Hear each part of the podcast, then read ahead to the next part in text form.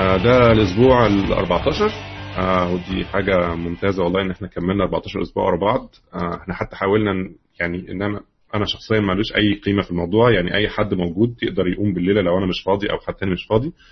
فشكرا ياسر الاسبوع اللي فات هو اللي عمل الهوست لل للايفنت.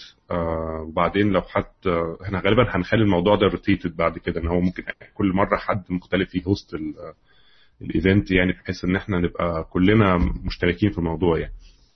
طيب دي لو كان اول فيديو بتتفرج عليه النهارده لما نكلم الناس على اليوتيوب، لو ده اول فيديو تتفرج عليه ممكن تشترك على الصفحه بتاعتنا على الفيسبوك اللي هي facebook dot com slash ask developer علشان تشوف اكتر يعني الايفنتس الجديده تقدر تسبسكرايب فيها او تتفرج على الحاجات القديمه كمان. طيب احنا الاسبوع ده احنا اتفقنا ان احنا ان شاء الله هنتكلم عن السوفت وير سيكيورتي. ده طبعا موضوع ضخم جدا جدا، يعني ان احنا مش هنكفر طبعا في وات ايفر تايم هنتكلم فيه النهارده، احنا بس هنتكلم كده ايه رتوش يعني حوالين الموضوع. للاسف برضو ما لحقناش نعمل اجنده يعني، فانا غالبا هكتب شويه شو نوتس بعد ما نخلص حسب احنا اتكلمنا في ايه، بحيث انها تساعد برضو اللي بيتكلم. لكن احنا هنحاول برضو ان احنا نكفر مواضيع ليها علاقه بالسيكيورتي. مثلا هنتكلم ممكن نتكلم في ال في السيكيورتي في الديزاين، ازاي تديزاين السيستم بتاعك بحيث ان هو سكيور من الاول، ازاي امتى تعرف تحاول تعرف الفولنربيلتيز ممكن تكون عندك في السيستم علشان تعمل لها ميتيجيشنز او تعمل لها حلول لو انت اوريدي عندك سيكيورتي بروبلمز. حاجات مواضيع متعلقه بالسيكيورتي زي الانكريبشن وزي الثريت موديلنج والحاجات اللي هي ممكن تكون مفيده حسب نوع الابلكيشن بتاعك. هنتكلم في مواضيع كده اعتقد ده هيتفتح طبعا واحنا بنتكلم. برضو حاجات بسيطه زي الابلكيشن سيكيورتي اللي هو زي مثلا الاوثنتيكيشن والاوثرايزيشن، وازاي تعمل الحاجات دي بطريقه كويسه، ازاي تبقى مرتب السكيورتي سكيورتي لما بتبقى لايرز يعني، فازاي تبقى حاطط اللايرز بتاع السكيورتي بتاعتك ان بليس بحيث انك انت جاست ان كيس ان في الواحده من اللاير بتاعتك كومبرومايز الثانيه الثانيه مع الثانيه تلحقك وهكذا لحد ما تقدر. وازاي وازاي اللي موجود في الماركت لو تيجي تتفرج على النيوز بتاعت السكيورتي في الماركت تلاقي شركات ضخمه جدا بتتبهدل لمشاكل هبله يعني. مش عارف الناس فاكره يمكن من حوالي ثلاث سنين او سنتين سوني بلاي ستيشن نتورك حصل لها هاك، قعدت شهر داون، وغير ان الناس كلها اتسرقت الاكونتس بتاعتها والكريدت كاردز بتاعتها، وكانوا حتى للاسف كانوا حاطين اليوزر نيم والباسوردز على الاقل باسوردز ان بلين تكست والكريدت كاردز ان بلين تكست، كانت فضيحه يعني. فطبعا انت مش متخيل كم المعلومات اللي اتسرقت في الفتره دي يعني. فالسكيورتي مش حاجه ساعات ما بتبقاش لمجرد انك انت عايز تحفظ سمعتك، ساعات علشان اليوزرز بتوعك بيتبهدلوا يعني. اغلب الناس بتستخدم مثلا مثلا الباسورد بتاعتها بتستخدمها في كل السيستم زي ما هي، فتكتشف انك انت لو وان سيستم حصل له كومبرومايز بالنسبه لناس كتير ده نفس باسورد الفيسبوك ونفس باسورد الايميل نفس باسورد، فتلاقي كل الناس دي اتشردت في, في اكتر من سيستم تاني يعني. فهنحاول ان احنا ايه نتكلم عن البيست براكتسز وازاي انك انت تديزاين الحاجات دي يعني. حد يحب يدينا كده زي ريل لايف اكزامبل، حاجه حصلت له او حاجه شافها قدامه وحس ان هو في حاجه غلط بتحصل بس هو مش مش قادر يقنع الناس اللي عنده ازاي يتكلموا في السكيورتي او ازاي يتكلموا في السكيورتي. احنا احنا عندنا المثال بتاع مايكروسوفت الشهير يعني اللي هو ألفين وواحد اللي بسموه ايه Trustworthy Computing Initiative مايكروسوفت. دي كانت ألفين واثنين ألفين وواحد كان كانت الورم بتاعت الايميل. حد فيكم فاكر الحكايه دي؟ بيل جيتس لما بعت اللي هي Trustworthy Computing. لا لا بس هو اصلا كان موضوع الايميل آه اللي هو ريد، كان اسمه ريد حاجه كان اسمه ريد حاجه آه ال... بس هو كانت الورم كان اللي بيحصل هي كانت بتقدر تاكسكيوت اي حاجه على الاوتلوك يعني. هم كانوا added just added الفانكشناليتي باوتلوك انك انت ممكن تبعت اتاتشمنت فيها سكريبت يأكسكيوت على مكنة تتراجل تاني، اللي هو حاليا يعتبر جريمة يعني في علم السوفت وير. بس ساعتها كان ده ف... فدي طبعا كانت كبيرة قوي، ودي ساعتها بيل جيتس بقى بعت ايميل يعني قال لهم احنا بنهرج على فكرة بالظبط سكيورتي. دي واحدة من الحاجات اللي هي اللي فرقت قوي في في مايكروسوفت، ان انت يمكن لما تيجي تتكلم مع الناس اللي كانت قديمه في مايكروسوفت مثلا وتتكلم معاهم مثلا ازاي كان في فيتشرز زي مثلا الماكروز اللي جوه الدوكيومنتس والاكسكيوتابلز الفي بي اي اللي كنت ممكن ترنه جوه اوفيس والكلام ده، ازاي الكلام ده كان محطوط كده وما كانش فيه اي نوع من security على الموضوع ده. يقول لك المشكله ان ساعتها ما كانش فيه اصلا كلام عن security، يعني الناس ما كانتش متخيله ان security ده big deal في البيرسونال كومبيوتينج وفي الحاجات دي، ولا كان في انترنت بالمنظر اللي انت بتتكلم فيه النهارده. شيرنج البروبلمز ده اللي حصل، ده الفرق بقى الكبير. يعني بالضبط. احنا انا دخلت جامعه اتخرجت اخر التسعينات سبعة وتسعين، فما كانش حد بيتكلم عن سوفت وير سكيورتي، لان كان الكونسبت ان السوفت وير بيشتغل جوه مكانتك بالظبط. فكان كل الكونسبت بتاع السوفت وير اللي هو الاوثنتيكيشن، ان انا امنعك انك تخش المكنه اساسا. بس once دخلت المكنه المفترض ان خلاص انت صاحب المكنه وانت حر تعمل تعزب جوه المكنه. ما كانش فيه فكره ان ممكن المكنه دي موصله بمكنه واحد تاني، وانك انت ممكن تبعت حاجات تضر او هو يبعت حاجات تضرك، او ان حد في النص يبعت له حاجات تضرك او ياخد منكم معلومات. فده فرق كبير جدا. بيسك الانترنت من اول أربعة وتسعين خمسة وتسعين وهي ابتدت تغير كومبليتلي مفهوم السوفت وير. كان السوفت وير سكيورتي كان حاجه الناس بتتكلم فيها في البنوك. انا فاكر لما كنت انا في هندسه القاهره وكنا نروح الانترنشيب في البنك، كانوا يقولوا احنا بقى عندنا حاجه اسمها سوفت وير الباقي ما كانش عندهم كان سوفت وير سكيورتي خالص. هو هو للاسف هو يعني الموضوع كان واضح من فتره طويله ان الانترنت هت يعني ابتدت، يعني قعدوا مثلا بتاع ست سنين في ظل الانترنت قبل ما تب... ما تبتدي تظهر الانيشيتيفز بتاعت الحاجات دي. يعني يعني هم دي هاد ذير تايم بلس. ان حتى في مايكروسوفت سنه خمسة وتسعين كانوا اعلنوا ان هم ايه احنا وي امبريسنج الانترنت فور ذا نيكست ايرا ومش عارف ايه وبتاع، بس الكلام ده كان كلام للاعلام تقريبا او حاجه زي كده. ف هم قالوا هم قالوا فانكشناليتي بس ما قالوش سكيورتي بالظبط. يعني هم شافوا الف... شافوا الفايده بس ما خدوش بالهم من ال... من الخطر. يعني بالزبط. يعني زودوا الفوائد وشالوا الخطر، وده كان باين قوي في ال... في اغلب البرودكتس. يعني حاجات احنا ممكن نتعلم منها عامه. يعني ساعات بتبقى انت مزود فيتشر حلو قوي في السيستم انت متوقع انها حاجه مفيده جدا، وتكتشف انها كانت اسوء حاجه عملتها في حياتك، زي الاكتيف اكس اللي كان بيتزود مثلا على الاي اي مثلا، انك انت بتحول الاي اي في لحظه ان هو مش مجرد براوزر، ده بقى كانك بترن اي اربيتري اكسكيوتبل ماشي على الانترنت فجاه بيرن جواه وبياخد بريفليجز بتاعت اليوزر اللي قاعد، اللي هو مثلا لو انت قاعد ادمنستريتور فجاه بقى البراوزر بتاعك قاعد ادمنستريتور واللي قاعد بعت لك كانوا قاعد جنبك. يعني وبساعات بيبقى بياخد اصلا بريفليجز اعلى منك انت شخصيا. ف فالحاجات دي خطر جدا على قد ما هي ليها فوائد احيانا، بس مدمره لما بتبقى فيها مشاكل. انا فاكر مثلا سنه حاجه و...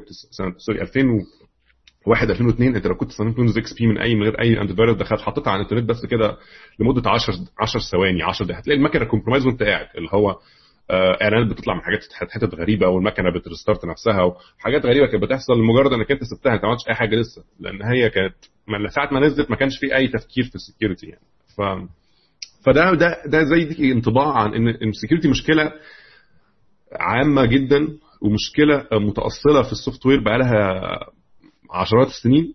الاكبر شركات في العالم النهارده برضو لسه بتعاني شويه من الموضوع السكيورتي ده.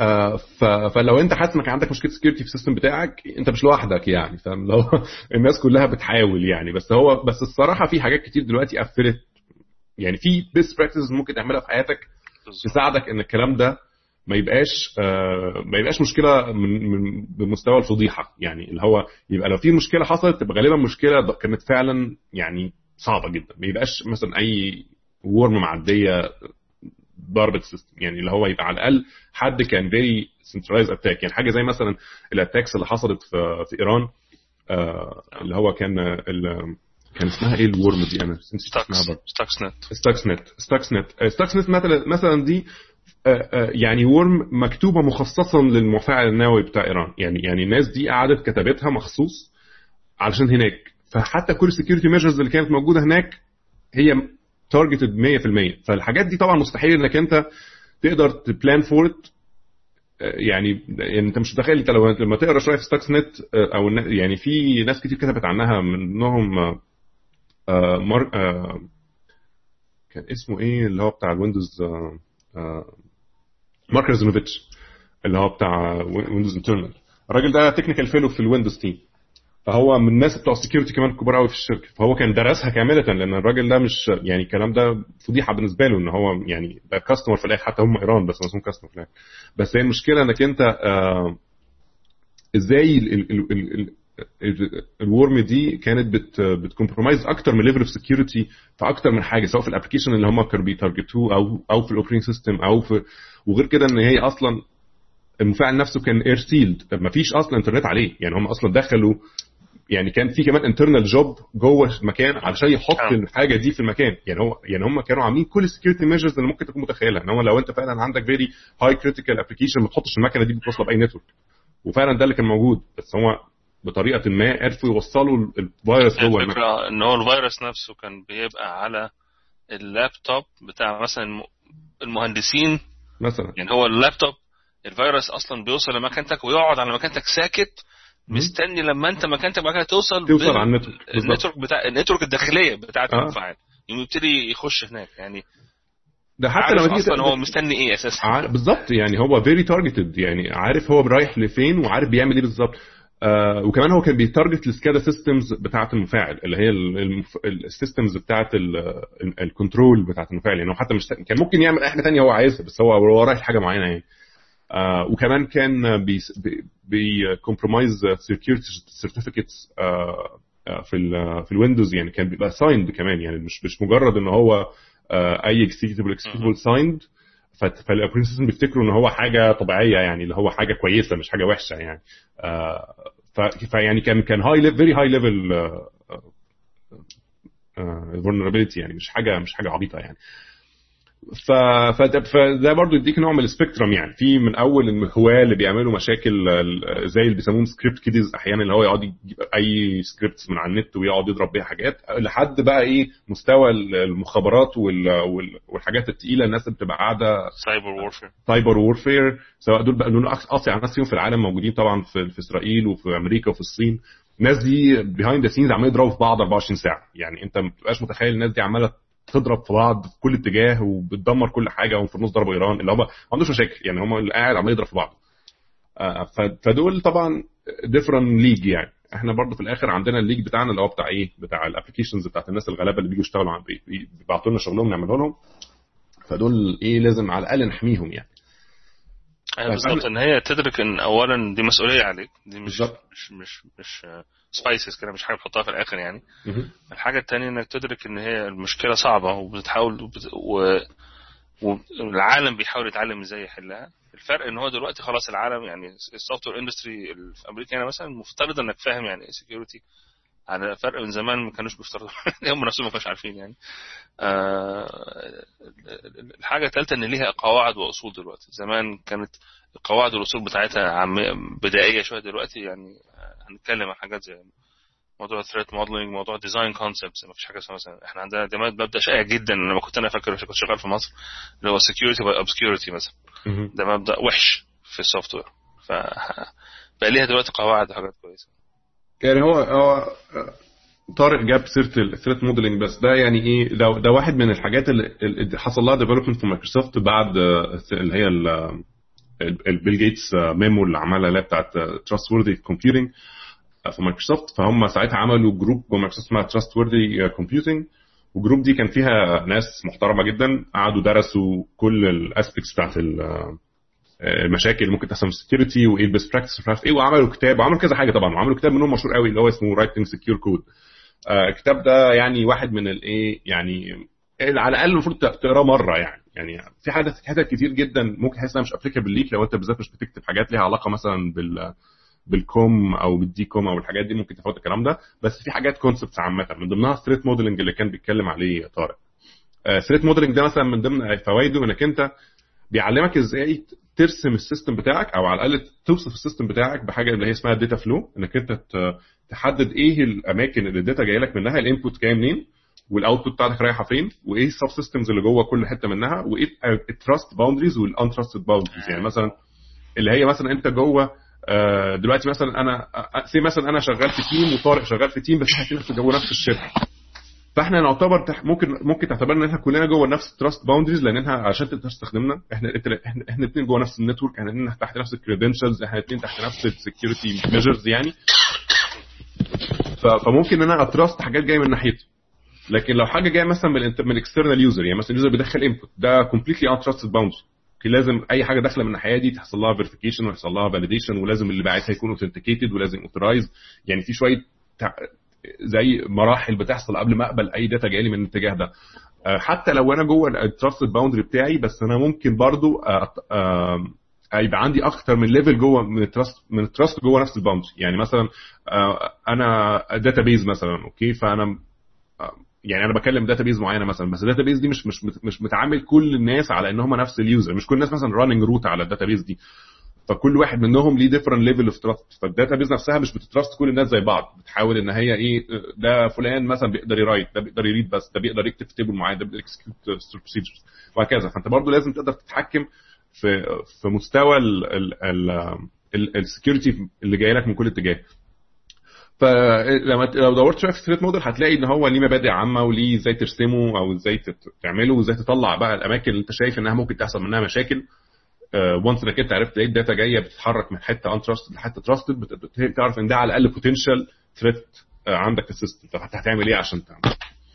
احنا جبنا برده في النص سيرت الاوثنتيكيشن والاوثرايزيشن، يعني وهو ده يمكن ابسط نوع من من انواع السكيورتي اللي انت ممكن تعملها في السيستم، بالذات لما تيجي تراست يوزرز بتوع السيستم، اللي هو حد هيلوجن عندك في السيستم هيعمل ايه يعني.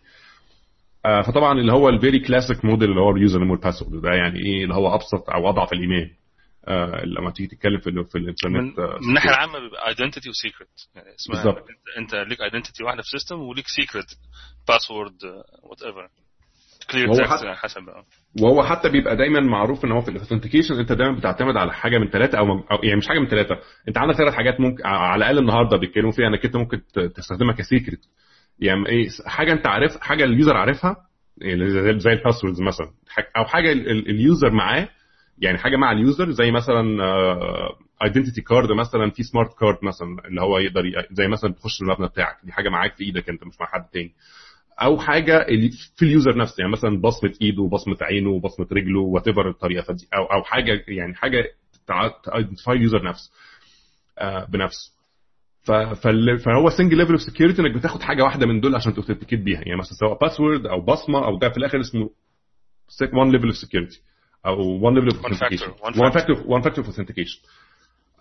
ممكن بقى تكومباين اكتر من واحده من دول، آه يعني مثلا تقول مثلا انا هاخد باسورد وهاخد حاجه تكون مع اليوزر، مثلا سمارت كارد او ابلكيشن على التليفون، او او حاجه بالمنظر، او ابعت له اس ام اس زي اللي بيحصل مثلا على فيسبوك وجوجل وجيميل وهوت ميل، الحاجات دي اللي هو لو انت بتلوج من حته ما تعرفهاش بيبعت لك حاجه على الميل.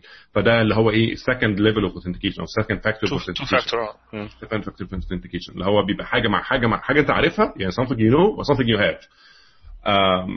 فطبعا السكري حاجتين ما ينفعش يتسرقوا في نفس الوقت. بالظبط، مثلا حاجه ما ينفعش ابعت لك تكست وترد عليه، او حاجه حتى لو حاجه اتسرقت الباسورد بتاعتك انا معيش السيلفون بتاعك، يعني عشان عشان اقدر اكسرها دي لازم يكون معايا السيلفون بتاعك واعرف الباسورد بتاعتك الاثنين. وحتى لو حاجه اتسرقت يبقى على الاقل مش معنى انها اتسرقت يبقى خلاص انت رحت في داهيه، يعني فاهم يعني افرض انت انت اكتشفت ان الباسورد بتاعتك اتعرفت، مش معنى كده ان انت خلاص يعني فاهم اللي هو لا، لازم يكون مش بس مع الباسورد بتاعتك كمان مع تليفونك او مع الاي دي كارد بتاعتك، ولو حصل برضه الاي دي كارد بتاعتك فيبقى عندك وقت انك انت ايه تعمل تكنسل حاجه، تشيل حاجه وهكذا. فالاوثنتيكيشن في حد ذاته بيتطور جدا، يعني بيتطور قوي من من مجرد ان هو كان يوزر نيم وباسورد مثلا في اول ما ابتدت الانترنت، ان هو دلوقتي بقى فيه يعني كومبلكس ميجرز بتتحط او فاكتورز عشان الناس تعرف تعمل بس الاوثنتيكيشن. احنا لسه ما اتكلمناش في اللي هيحصل بعد كده يعني. ودلوقتي دخلت فيه لاير ثانيه، يعني زمان كان هو موضوع ايه اقدر احط العقبه صعبه قد ايه، فقال لك خلاص هشيل الباسورد وهخليها عق... مثلا بصمه، انا هشيل البصمه وهخليها الريتنا اللي هي الحلقه بتاعت العين، ففضلوا يكلكعوا في ايه في وان فاكتور اوث، لغايه لما جه شخص كده زي نبيه قال لهم طب ليه وان فاكتور ما تخليها تو فاكتور، يعني خليها حاجتين مش ممكن يتعاملوا مع بعض.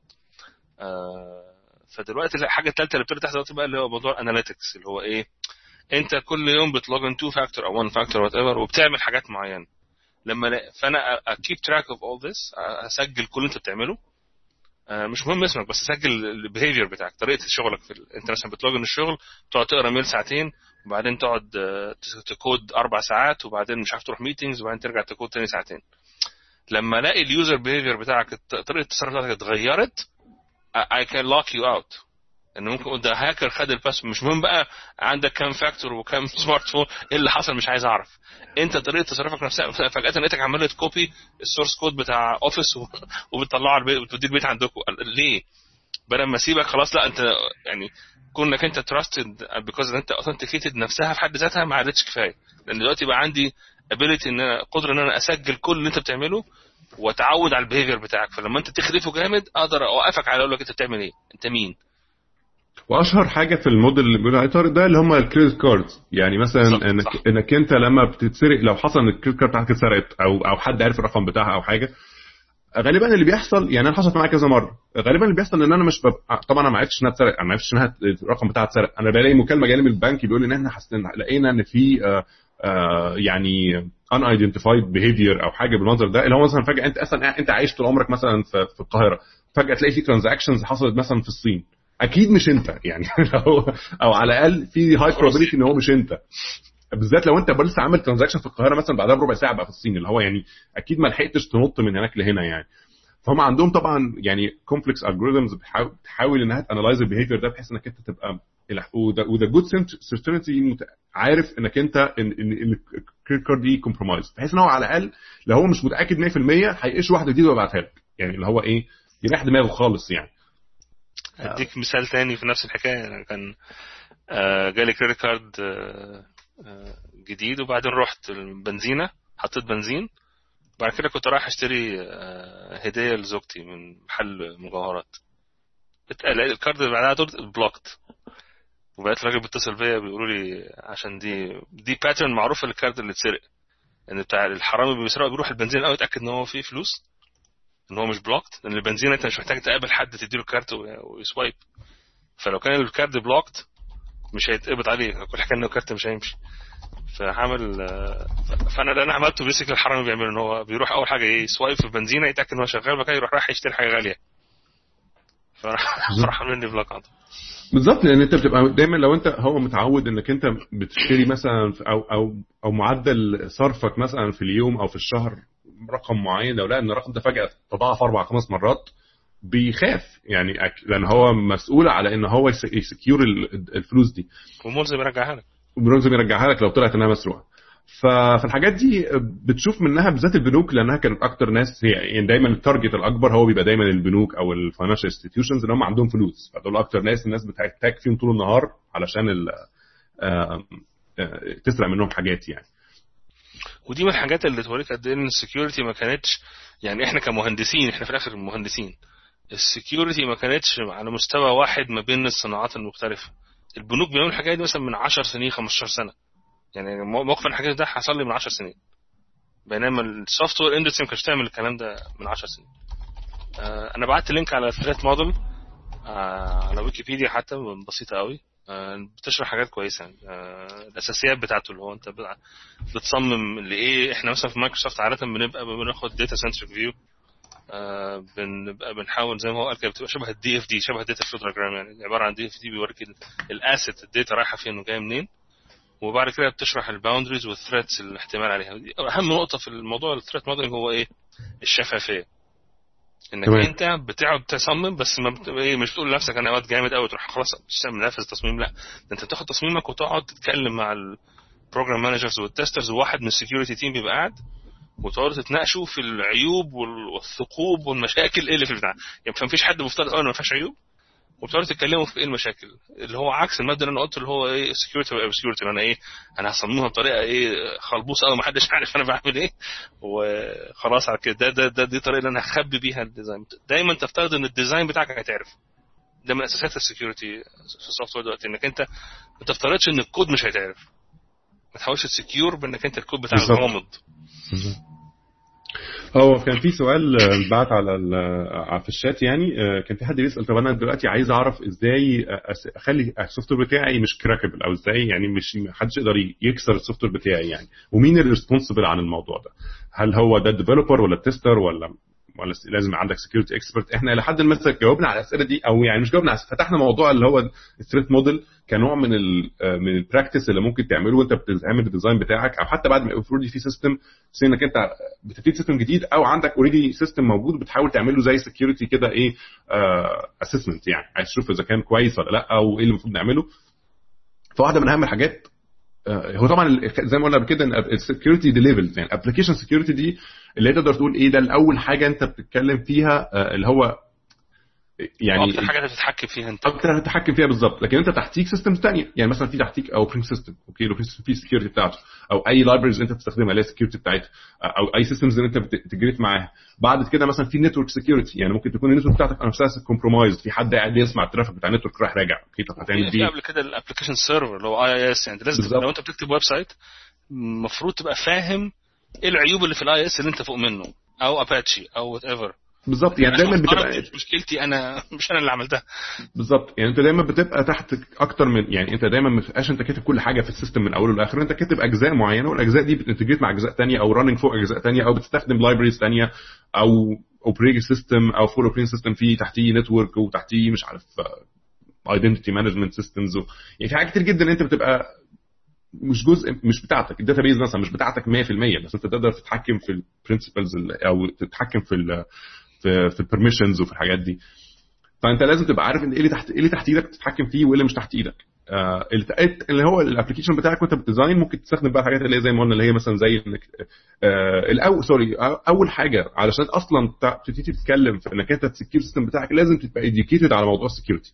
السكيورتي من الحاجات اللي ما لو انت ما قريتش فيها اي حاجه قبل كده او ما اتعرفتش عليها قبل كده ممكن تعدي على نفس سطر الكود اللي فيه سكيورتي ايشوز مية مره ما تبقاش واخد بالك انك انت يو نيفر نو اباوت ات لغايه ما حد يقول لك يا تاني. يعني حاجه زي مثلا آه لو لو في اي حد مثلا آه شاف آه سيكول انجكشن, ابسط ابسط انواع الانبوت سكيورتي, اوكي انت ممكن تقعد تقنع واحد هو ما يعرفش يعني ايه سيكول انجكشن وما يعرفش يعني ايه سكيورتي ان في ان هو الكود اللي هو كاتبه ده فيه مشكله سكيورتي هو مش متخيل, يعني ان هو عمال يكونكاتينيت سترينجز على بعض عشان يكتب سيكول ستيتمنت ويبعتها للداتابيس زي ما هي كده, هو مش متخيل ان ده في سكيورتي هازارد او في سكيورتي فولنربيلتي, هو مش متخيل ان عمره ما حد قال له الحكايه دي قبل كده.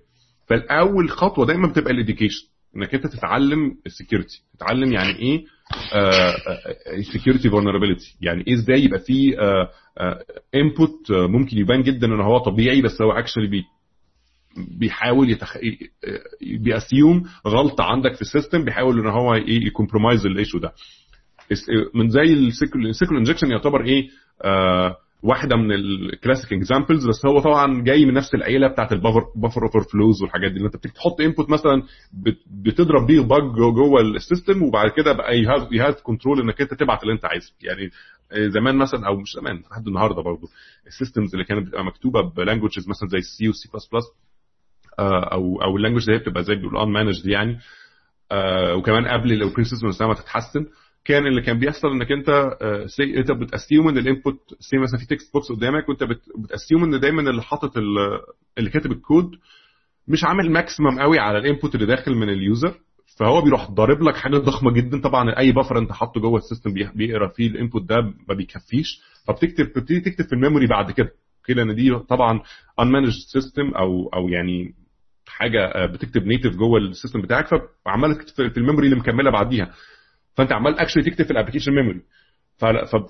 فلو انت يعني هاكر صايع هتقدر تجيب يعني باينري انف انف انف باينري يكتب بعد كده تكتب الكود اللي انت عايزه, كانك بتكتب في الكود بتاعك كانك بتغير الكود بتاعه, فتقدر تتحكم في السيستم من جوه. في طبعا ستاندرد يعني موجوده اونلاين اللي هو على الاقل باينري يديك تحكم في المكان, يفتح لك تيرمينال وبعد كده انت تلعب بقى براحتك بعد كده. آه بس طبعا ده زي ما تقول متجيتد في الاوبريتنج سيستمز بعد كده لما اتحسنت شويه, ان هو بقى الفرق ما بين الداتا سيجمنتس والكود سيجمنتس ما بقاش ينفع انك تكتب عندك حاجه في الداتا لو انت مش عايز حاجه في الداتا اي داتا ترن اصلا خالص, فيبقى قافل لك الموضوع ده. كان يعني في حاجه في الويندوز اعتقد انتروديوس بعد بعد ويندوز اكس بي كان اسمها ايه داتا اكسس, اسمها ايه واحد ما فاكر اسمه مش فاكر اسمه بتاع. المهم يعني كان فيتشر بيزيكلي انها بتديتكت الحاجه اللي بالمنظر ده, ان هو حد بي بيكتب في ال في الداتا سيجمنت بس هو اكشلي بيكتب كود, ف فبتحاول ان هي تبلوك النوع ده من الكود ان هو يرن. بس طبعا الحاجات دي كلها ليها ورك اراوندز, يعني الفكره في المبدا المبدا ممكن ترجع له حتى لو انت حطيت سكيورتي ميجرز في المكان, بتكون الموضوع بتاخر او بتصعب الموضوع بس مع كده ما انتهتش يعني. فدي بقى اقول لك عشان بس نرجع للاديوكيشن. الاديوكيشن اهم حاجه انك انت تقرا تقرا شويه كتب مثلا في الموضوع, تقرا توتوريالز, تتفرج على النت حاجات على النت. آه كتاب بتاع رايتنج سكيور كود ده يعني آه على الاقل لازم تقراه آه علشان على الاقل تبقى عارف ايه الحاجات البسيطه يعني. ودي الليفل الثاني ال very fundamental, يعني الليفل الأولاني اللي هو أنا علم security education, الجزء الثاني اللي هو انت لازم تتعلم ازاي تكتب كود حلو اساسا. بالظبط. معظم مشاكل السكيورتي ان واحد بيكتب كود وحش. يعني الحاجات اللي بقول عليها بفر اوفر ران سيكول انجكشن الحاجات دي اساسا اللي كاتب الكود كاتبه غلط وما بيستخدمش. يعني خلاص معظم اللغات دلوقتي بالذات اللغات اللي هي المحترمه المستخدمه كتير زي سي شارب ولا جافا بقى في عندك لايبريز دلوقتي بتعمل لك حاجات كتير قوي من اللي كانت بتخلي الديفلوبرز ينتروديوس سكيورتي بق. يعني مثلا زي الموضوع اللي هو انك تفورميوليت سترينج. خلاص عندك سترينج بيلدر ومش عارف ايه وبيظبطها لك وسكيورلي تيستد وقد يكون في عيوبه بس دوكيومنتد خلاص معروف ايه عيوبه. انما تروح انت جاي من نفسك وعامل ايه كود جديد مع نفسك بيجمع يو ار ال مثلا حد بعته لك بناء على حاجه هو مديها لك تيجي انت تركب اليو ار ال يروح هو اصلا في اليوزر نيم مدخل لك حاجه تكسر لك السترينج بتاعك وتخليه تروح على اليو ار ال بتاعه هو. مثال بسيط خالص يعني واخد بالك. فدي باد كود دي مش انسكيور كود دي اساسا عملت باد كود وداك لانسكيور كود. بالذات ان هو كمان المبدا يعني واحد من بقى يعني بعد ما اول اول ما هتبتدي تعرف السكيورتي هتلاقي من ده من اكبر المبادئ اللي موجوده فينك انت نيفر تراست اي انبوت جاي لك من من ناحيه الكاستمر. يعني اي انبوت جاي من ناحيه الكاستمر لازم يبقى يحصل له فاليديشن لازم يحصل له يعني يعني مثلا لو انت جوه لو انت مثلا جوه ويب ابلكيشن مثلا وعامل فورم بسيطه مثلا والناس بتحط انبوت فيها لو انت بتسامح مثلا الناس تحط جافا سكريبت تاجز ده يعني خلاص هو بيسكلي هيرمي اي جافا سكريبت هو عايزها لو بالذات لو انت من النوع اللي بياخد السترينج. يعني ابسط ابسط مثال دايما لو انت مثلا عامل حاجه زي فورم او حاجه زي كومنت سيستم مثلا اوكي فالناس بيبقى قدامها تكست بوكس بتكتب فيه كلمتين وتبوت البوست اللي يروح البوست على طول طالع في ساعتها قدامك على ال على ال يعني اللي بتاخده بتعرضه. لو لو لو انت كنت سامح مثلا انك تحط جافا سكريبت او او اتش تي ام ال في المكان ده فهو ممكن يحط جافا سكريبت لو حد انبوت جافا سكريبت بحيث ان هو يقرا مثلا الكوكيز بتاعت اليوزر اللي قاعد. فممكن بدل ما انت تبقى انت انت واحد قاعد تاني مش علاقه بالموضوع انا واحد انا بحاول كومنت انا كمان وبقرا الكومنتس بتاعت الناس فجاه بقى في قدامي جافا سكريبت الجافا سكريبت اللي قدامي ده بياخد الكوكيز بتاعت المكنه بتاعتي يبعتها في حته ثانيه. ففي الاخر انا سرقت الناس كلها اللي قاعده في المكان لمجرد غلطه في الابلكيشن. ناس تاني مالهاش اي ذنب في القعده بس مجرد ان كان في غلطه في الابلكيشن عملت جافا سكريبت انجكشن ان انا بقيت بحط جافا سكريبت جوه الكود جوه البيج كاني بموديفاي الكود بتاع الاتش تي ام ال بتاع البيج الناس شايفاه وبتعمل حاجه غلط. ففي حاجات من دي كتير بتبقى مجرد حاجات بسيطه زي انك انت تمنع انواع معينه من الانبوتس انها ما تطلع ما تخش في السيستم بتاعك. يعني مثلا لو انت بس تفاليديت الانبوت اللي انت متوقعه بالزبط. هو اللي جالك ده الاساس. يعني ايه انت عامل تكست بوكس بيحط فيه ديت تمام اهو ده غلط دي جريمه ده باد كودنج زي ما السكرت بيقول ليه فوت تحط ديت كنترول لان الديت كنترول بياخد ديت بس.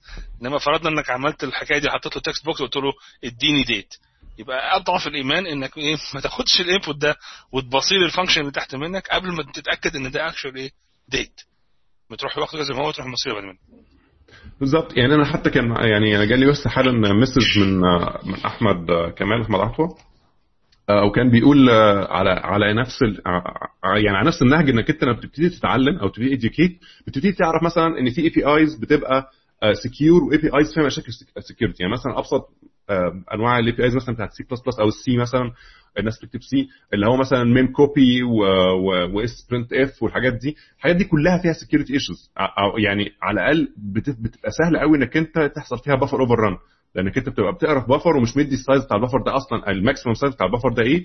فممكن لو حد اداك انبوت كبير جدا ان هو يبقى اوفر ران البفر اللي انت حاطه فيبقى بيبتدي يكتب في الميموري. ففي مع الوقت حصل انترودكشن حصل انترودكشن لانواع الاي بي ايز مختلفه او فانكشنز جديده اللي هي كلها بتبقى مثلا مثلا ميم كوبي اندرسكور اس او اسبرنت اف اندرسكور اس اللي هي سكيور. يعني دي كل الموضوع انها بتزود بارامتر زياده اللي هو الماكسيمم بفر لينث اللي انت متوقعه بحيث انك انت ما تاخدش داتا اكبر من الليميت اللي انت متوقعه في السيستم بتاعك. فدي كلها في بريديكيشن انك انت على طول تكون متابع عشان لما تلاقي لان مفيش حاجه كامله يعني مفيش حاجه في الدنيا مية بالمية سكيور. فكل وقت بيحصل ابجريدز وكل بيحصل ابديتس وابديتس للاي بي ايز وابديتس للسيستمز لازم تكون متابع الكلام ده كله. فدي يمكن ده زي ايه يدينا مدخل على الخطوه الثانيه انك انت آه لازم تبقى متاكد انك انت راننج على ذا موست اب تو ديت سيستم. يعني ما ينفعش انك انت تقول اصل انا انا مثلا راننج على ويندوز اكس بي اول فيرجن نزل سنه تسعة وتسعين مثلا ومعايا مثلا كاتب كود مثلا بالسي مش عارف ايه, حاجه قديمه جدا جدا جدا, وتخيل انك انت هتبقى سكيور. طب ما هو اكيد يعني الناس الهاكرز بقالهم عشرين سنه بيضربوا في السيستم ده, اكيد هيعرفوا اخره يعني. فانت على الاقل حاول انك انت تبقى رن... لو انت مش قادر تابجريد للسيستم السيستم اللي بعديه, على الاقل هات اخر ليفل من الابجريد بتاع الموجود او الابديت للسيستم اللي انت فيه دلوقتي. آه ولازم تبقى الحاجات دي بريديكال يعني. يعني اغلب الوبري... اغلب الشركات الكويسه او المهتمه بالسكيورتي يعني مش كويسه دي, آه ان هم آه ان هم بيبقى عندهم اوديت آه سيستم طول الوقت بيسكان المكان اللي موجود على على النتورك طول الوقت. هو مثلا بيسكان, طبعا غير ان هو بيسكان الفيروسز, بيسكان الليفل اوف الابديتس اللي عندك. انت عندك اخر مره سكيورتي ابديت امتى, كان اخر مره انتي فيروس ابديت كان امتى, ال ال ال مثلا لو انت عندك فلاش على المكان اخر فيرجن منه كانت كام. اللي هو بيحاول يتاكد دايما انك انت اب تو ديت في السكيورتي, اللي هو الجزء اللي انت غير م... اللي انت مش متحكم فيه, يضمن على الاقل انك انت راننج باخر باعلى ابديت فيه. اوكي, الجزء انت بتحكم فيه ده بقى مشكلتك, اللي هو الكود ده هنرجع له تاني.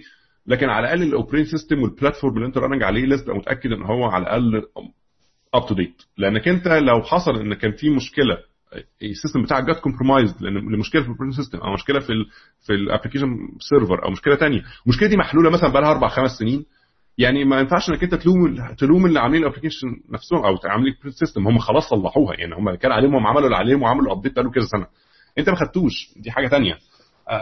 فدي تبقى مشكله يعني, محتاجه متابعه, ومحتاجه بقى حاجه زي الاي تي ديبارتمنت بتاع الشركه او الناس اللي ماسكين سكيورتي ان هم يكونوا متابعين اللي بيحصل يعني. هو عموما اكسكيوز مي, انت عندك لايبرري انت بتستخدمها staying up to date, معناه انك انت الحاجات الاقدم فيها انت بتبقى بتاخد more secure um, versions of it يعني. لو انت مستخدم دوت نت تو بوينت زيرو feature في دوت نت فور بوينت زيرو يبقى انت غالبا بتستخدمه very secure, انما الفيتشر بتاع دوت نت فور بوينت زيرو نفسها مش تبقى ايه السكيور لان لسه ما اتطحنتش ايه هاكينج وكده. انا بعت ثلاثه لينكس, الاولانيه secure coding guidelines لجافا مثلا, دي example عشان توريك ازاي الناس بتكتب secure. الثانيه مثلا دي secure coding guidelines للبراوزر ده بتاع ده اسمه ده فايرفوكس, وبيقول لك انت عشان توريك ان الكودينج كلاينت ابلكيشن لما انت بتكتب سوفت وير هيشتغل على مكنه بتاعت واحد شخص مثلا, سوفت وير بتاع ناس اسمهم ايه تيلرز في بنك او مش عارف داتا انتري مش عارف فين, ده سوفت وير شغال كلاينت سوفت وير شغال على ويندوز يعني معظم الوقت, غير لما بيبقى ويب بيز شغال في براوزر معظم الكلام موزيلا بيتكلموا عنه ده في البراوزر. الثالثه دي بقى قويه جدا بصراحه, مش عشان بس انا في مايكروسوفت, انما ده ده الجايد بتاع مايكروسوفت فور رايتنج سكيور كود فور دوت نت, وبيناقش بقى المبادئ نفسها اللي احنا بنتكلم عنها دلوقتي يعني. بدءا من هل الكود بتاعك سكيورتي نيوترال ولا لا. يعني ايه سكيورتي نيوترال؟ يعني انت الكود بتاعك ما بياخدش باسوردز, ما بيحاولش ينفورس اني تايب اوف نيو سكيورتي, انت معتمد على الاوبريتنج سيستم وعلى الحاجات اللي حواليك, انت نفسك مش بتدخل اي سكيورتي جديد. لو يعني الكونتكست انت شغال فيه هو بتاع اليوزر وخلاص. هل الكود بتاعك انت ريوزابل يعني في حد غيرك بيكولك, ولا انت بس كودك انت انت اخر التشين فوق؟ لو انت اخر التشين فوق يبقى انت السكيورتي كونسيدريشنز بالنسبه لك اقل بكتير من واحد ممكن هو يشتغل من نفسه او حد غيره ايه يكول ويستخدمه. هل انت نيتيف ولا انت مانج؟ دي اسئله في البدايه خالص قبل ما ايه تبتدي, فانا انصحكم انكم تبصوا عليها يعني, انا جميله بصراحه. وبعد كده بدخل بقى في سيكشنز بتاعت اكسبشن هاندلنج, يوزر انبوت اللي احنا بنتكلم عنها, الانبوت فاليديشن, الحاجات دي كلها. لان في ناس بتتخصص ان هو بيسكلي معظم الهاكينج انه يدخل الكود بتاعك انت ان ان انون ستيت, يعني الكود بتاعك يبقى في وضع ما كانش متوقع. عشان كده مثلا الاكسبشن هاندلنج از ون اوف ذا بيجست هاكس, ان هو بيقعد يضرب الكود بتاعك بحاجات مختلفه لغايه لما يجي له ان اكسبكت ان ان هاندلد اكسبشن, واخد بالك؟ ان في هذه الحاله انت خلاص يو بارفت, انت كده طلعت بره بره السيستم خلاص, وبقى هو ساعتها يقدر يحاول يستغل الحاله دي انه يخش جوه المكنه اللي انت فيها او يخش جوه النتورك انت فيه. تمام.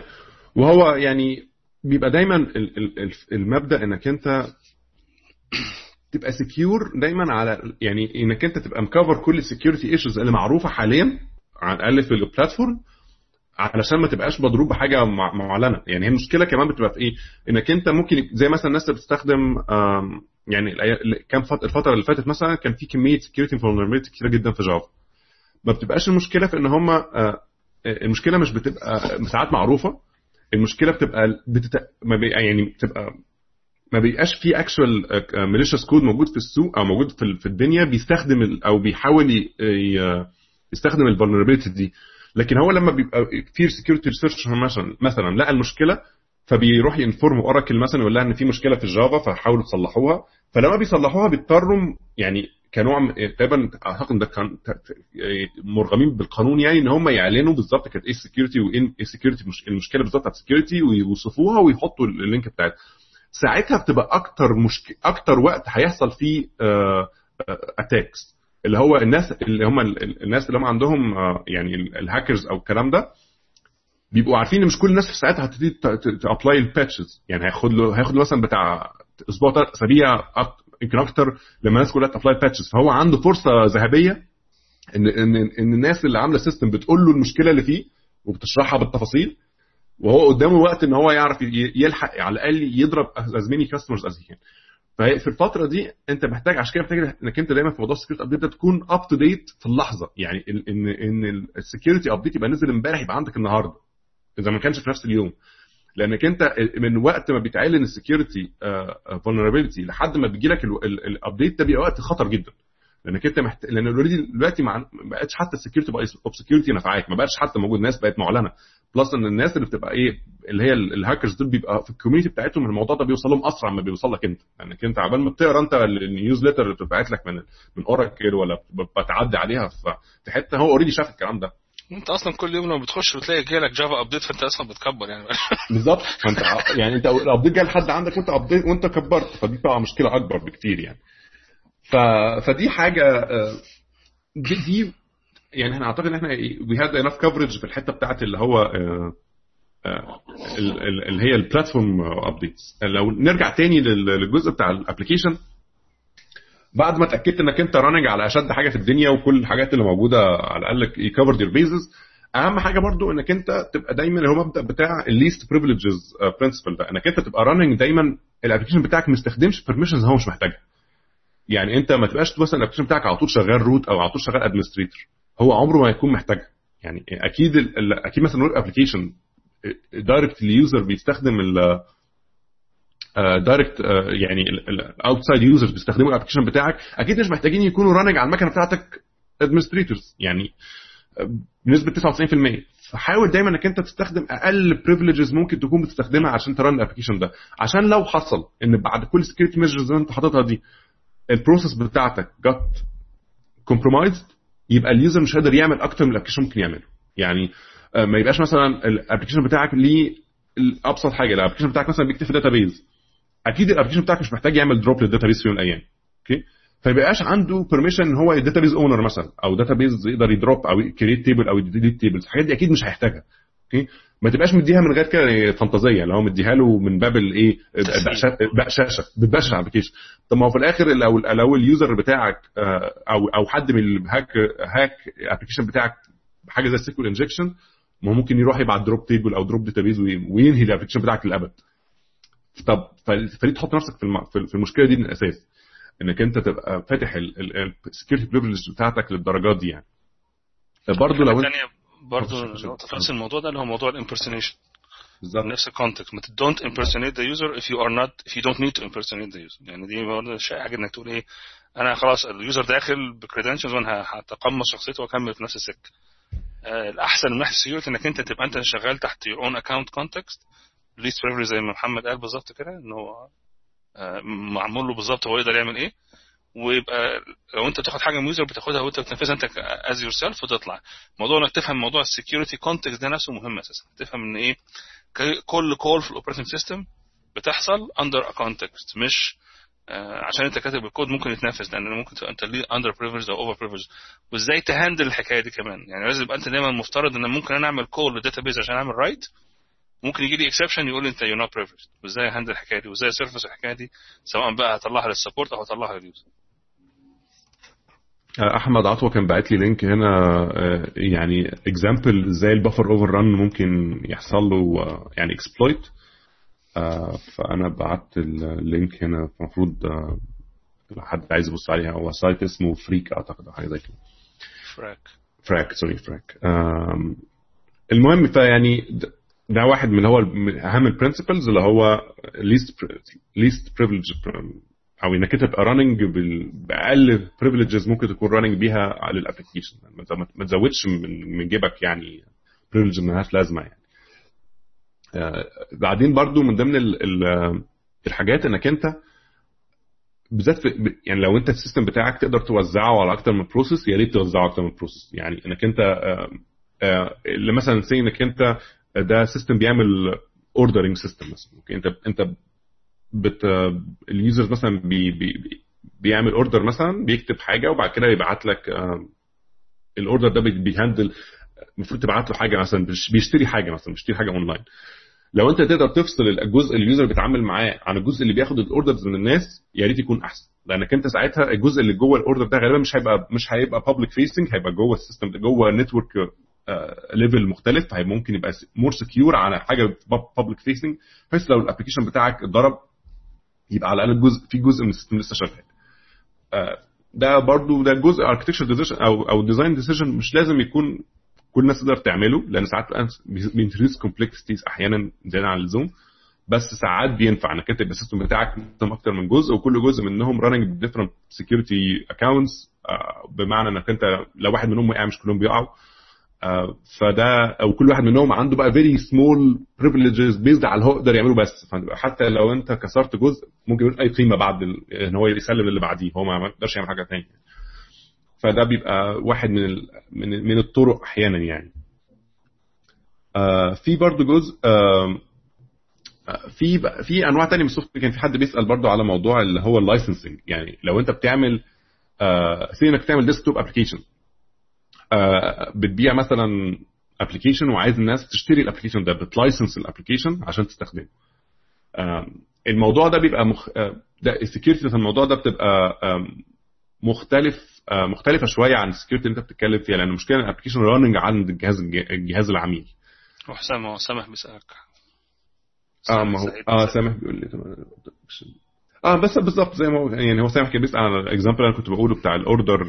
انا كنت تبقى فاصل يعني مثلا اليو اي مختلف عن الاكشوال سيرفيسز اللي السيستم بيعملها، فلو اليو اي جات كومبرومايز فانا كده السيستم بتاعك وقع، فاهم يعني؟ اللي هو الكلاسيكال موديل بتاع فرونت اند وباك اند، عندك فرونت اند شغاله على ويب سايت معين اي اس بي دوت نت وات ايفر، الناس بتكول انتو انتر الداتا، لو الشخص اللي بيدخل الداتا شرير ودخل حاجه قويه جدا اسوا حاجه تحصل ان يحصل ايه، ان الاي اس بي نت ستاك هيكراش. بس مش معنى كده ان الاوردر سيستم وقع، لان الاوردر سيستم في الباك اند عمال يقرا الداتا اللي الفرونت اند ده دخلها وعمال لي اوردر مع نفسه. فده طبعا يعني بيحتاج كيرفول ديزاين بس يعني بينفع. طيب نرجع تاني لموضوع اللايسنس ابلكيشنز. يعني لو لو انت بتعمل مثلا ابلكيشن بالذات لو انت بره بره الموديل بتاع الاب ستورز والكلام ده، لو انت بتتكلم في حاجه اللي هو حاجه زي فيجوال ستوديو مثلا، بتبيع فيجوال ستوديو او بتبيع نوت باد حاجات بالمنظر ده اللي هو ابلكيشن الناس بتنستوله على المكان بتاعها، وبيحتاجوا ان هم يحطوا لايسنس في الابلكيشن او يحط حاجه الابلكيشن يبقى فول فليجد بعد بعد الشراء، بعد ما تشتريه يتحول ان هو يبقى فول ابلكيشن يعني. فدي مشكله الابلكيشن دي انها زي ما قلنا هي بتبقى راننج عند جهاز العميل نفسه، فبيبقى في دايما مشكله ان العميل مش بس معاه معاه الكود شخصيا يعني، معاه الاسمبلي نفسه او معاه الاكسكيوتابل نفسه، فبيبقى في ساعات بقى اللي هو ايه نوع مختلف من الكومبرومايزز بقى اللي ممكن تحصل، لحد مثلا يكتب كراك الابلكيشن هو بيموديفاي الكود علشان يوفر رايد السكيورتي ميجرز بتاعتك. بيبقى في بقى حاجات مختلفه للنوع ده من الابلكيشنز يعني، بالذات في بالذات في في المانجد لانجويجز يعني، اللي هو بيبقى ابسط حاجه انك انت عشان تمنع نوع معين ان هو الناس تكمبرومايز الكود بتاعك او تكمبرومايز الكومبايلد فيرجن بتاعتك البايت كود او او او المانجد كود، انك انت بتعمل حاجه اللي هو بيسموها السترونج نيم سترونج نيم ساين، انك بتساين الاسامي بتاعتك بالسيرتيفيكت مش موجود غير عندك انت بس. يعني انا دلوقتي وانا ببيلد السيستم بتاعي بعمل ساين للاسامبلي زي ما زي ما تقول ان هو بيهاش بيعمل زي تشيك سم، ابسط حاجه يعني بيتاكد ان ان البايتس عدد الب... يعني بيطلع سيجنتشر بيزد على على على على البايتس اللي موجوده في الاسامبلي ده، ويحط سيجنتشر جوه المكان جوه ال... جوه ال... الاكسكيوتابل، والبلاتفورم نفسه بيتاكد دايما لو لو لو الابلكيشن ده سايند ابلكيشن بيتاكد ان بيعمل تاني العمليه ويتاكد ان ال ان ال ان الساين بتماتش الابلكيشن نفسه. لو حصل ان الماتش ده ما نفعش مش هيران الابلكيشن اصلا. ومحدش تاني يقدر حتى لو يعني محدش يقدر يطلع ساين جديده لان محتاج عشان يعمل ساين السيجنتشر دي السيجنتشر مش ساين محتاج عشان يطلع السيجنتشر دي لازم يكون عنده الكي بتاعك الكي بتاعك عندك انت بس مش موجود عند اليوزر يعني. فدي واحده من الحاجات اللي هي ايه على الاقل بت بت بت بتميتيجيت وان وان اوف ذا سكيورتي ريسك الحاله دي اللي هو موضوع انك انت تقدر تموديفاي الابلكيشن اوكي. لكن في طبعا مشكله ثانيه انك انت ممكن تديس اسامبل الابلكيشن اصلا يعني فاهم لو تبنيه من الاول ثاني بره يعني آه. فدي بقى بتبقى محتاج في حاجات بقى الناس بتعمل اوبفاسكيشن كومبرومايز حد بس يعني ايه كومبرومايز كومبرومايز دايما ان هي اللانجوج بتاعت انك انت تكسر الابلكيشن عكس عكس معنى الانجليزي الدارج اللي هو ان ان هو تلاقي حل وسط اه لا مش حل وسط هي كومبرومايز هنا آه. معناها انك انت تكسر السكيورتي اه حاجه وحشه انك تكومبرومايز انك تلاقي حل وسط في السكيورتي دي حاجه وحشه فعشان كده بالظبط حل وسط بالظبط يعني زي ما في السكيورتي يا اما انت سكيور يا اما انت مش سكيور فكومبرومايز يعني انك انت كسرت السكيورتي مش سكيور خلاص بالظبط انا مش سكيور فدي كلمه كومبرومايز بس فانا فانا قصدي يعني الحته دي انك انت لما لو لو السكيور لما السيستم او البروسيس بيحصل لها كومبرومايز معنى كده انها اتضربت يعني بالمعنى البسيط يعني. ودي طيب. برضو دي توريك الدقة في ان هم بيحاولوا يعرفوا اذا كان كومبرومايز مش اذا كان هاكت. هدفك مش انك تمنع الهاكينج انت بتحاول تمنع الكومبرومايزيشن انك انت تبقى معرض للهاك. بالظبط. سؤال تاني اتبعت لك على فكرة سؤال مهم جدا في طريقة الانكريبت بتاعت الدي ال الز. اه انا هو بيتكلم في الحتة دي هو بص هو اعتقد ان دايما الرقم اللي انا كنت بقوله هو في سيجنتشر بتاعت الاسامبلي ده. انت بت... ب... الفكره في في الاسمبلي سيجنتشر دي ان هي مش بس بت... مش بتعمل بس سيجنتشر للكارنت اسمبلي كمان بتعمل بتاخد سيجنتشر من الاسمبلي اللي كانت لينكد ليها كمان فبيبقى لو حد سي انك انت سي انك انت عندك ابلكيشن فيه اكسكيوتابل فيه دي ال ال فواحد ذكي لو هو مش لو هو مش سيجنتشر ما في اي سيجنتشر ما بين الاثنين او يعني ما فيش يعني كريبتوغرافيك سيجنتشر محطوطه عليهم ممكن حد يشيل دي ال ال دي ويحط دي ال ال ثانيه يعني بنفس الاسم وفيها نفس الفانكشنز فالابلكيشن هيستخدمها عادي يعني اللي هو زي الفل يعني شايفها عادي ممكن تكون دي ال دي اصلا فيها بل... فيها بلوه يعني اوكي. لكن لو انت حاطط لو انت مساين الابلكيشن وانت وانت بتعمل البيلد بيلد بسيجنتشر الابلكيشن مش هيقدر ان هو لو لو حد حاول يريبليس الدي ال دي بواحده ثانيه الابلكيشن هيرفض استخدامه لان هي مش بتماتش السيجنتشر اللي هو عارفها عنها اوكي. وانت برده مش هتقدر تغير السيجنتشر اللي هو عارفها عن الدي ال دي تكتبه لان هو رخص ان هو برده عليه سيجنتشر فهي الفكره انك تبقى تشين من السيجنتشرز كده بحيث انك انت ما ينفعش انك انت تاخد واحده من النص وتغيرها لان هم كلهم عارفين بعض اوكي آه. فده نفس اللي بيحصل مثلا دلوقتي آه اللي هو بيسموه سايند كود يعني ده نفس يعني ده في مبدا مثلا دلوقتي لو الناس اللي بت متابعه آه في نوع مختلف شويه من ال من ال من ال من السكيورتي آه بروبلمز اللي هو بيسموه الروت كيتس الروت كيتس دي بتبقى على الاوبريتنج سيستم ليفل والمشكله انها بتبوت مع بتبوت قبل الاوبريتنج سيستم اصلا يعني يعني اتس فيري لو ليفل انها مش بس بتانفكت البريس سيستم انفكت البايس ليفل في الاوبريتنج سيستم فالحل بتاعها دايما ان هو بيعملوا ايه ان هم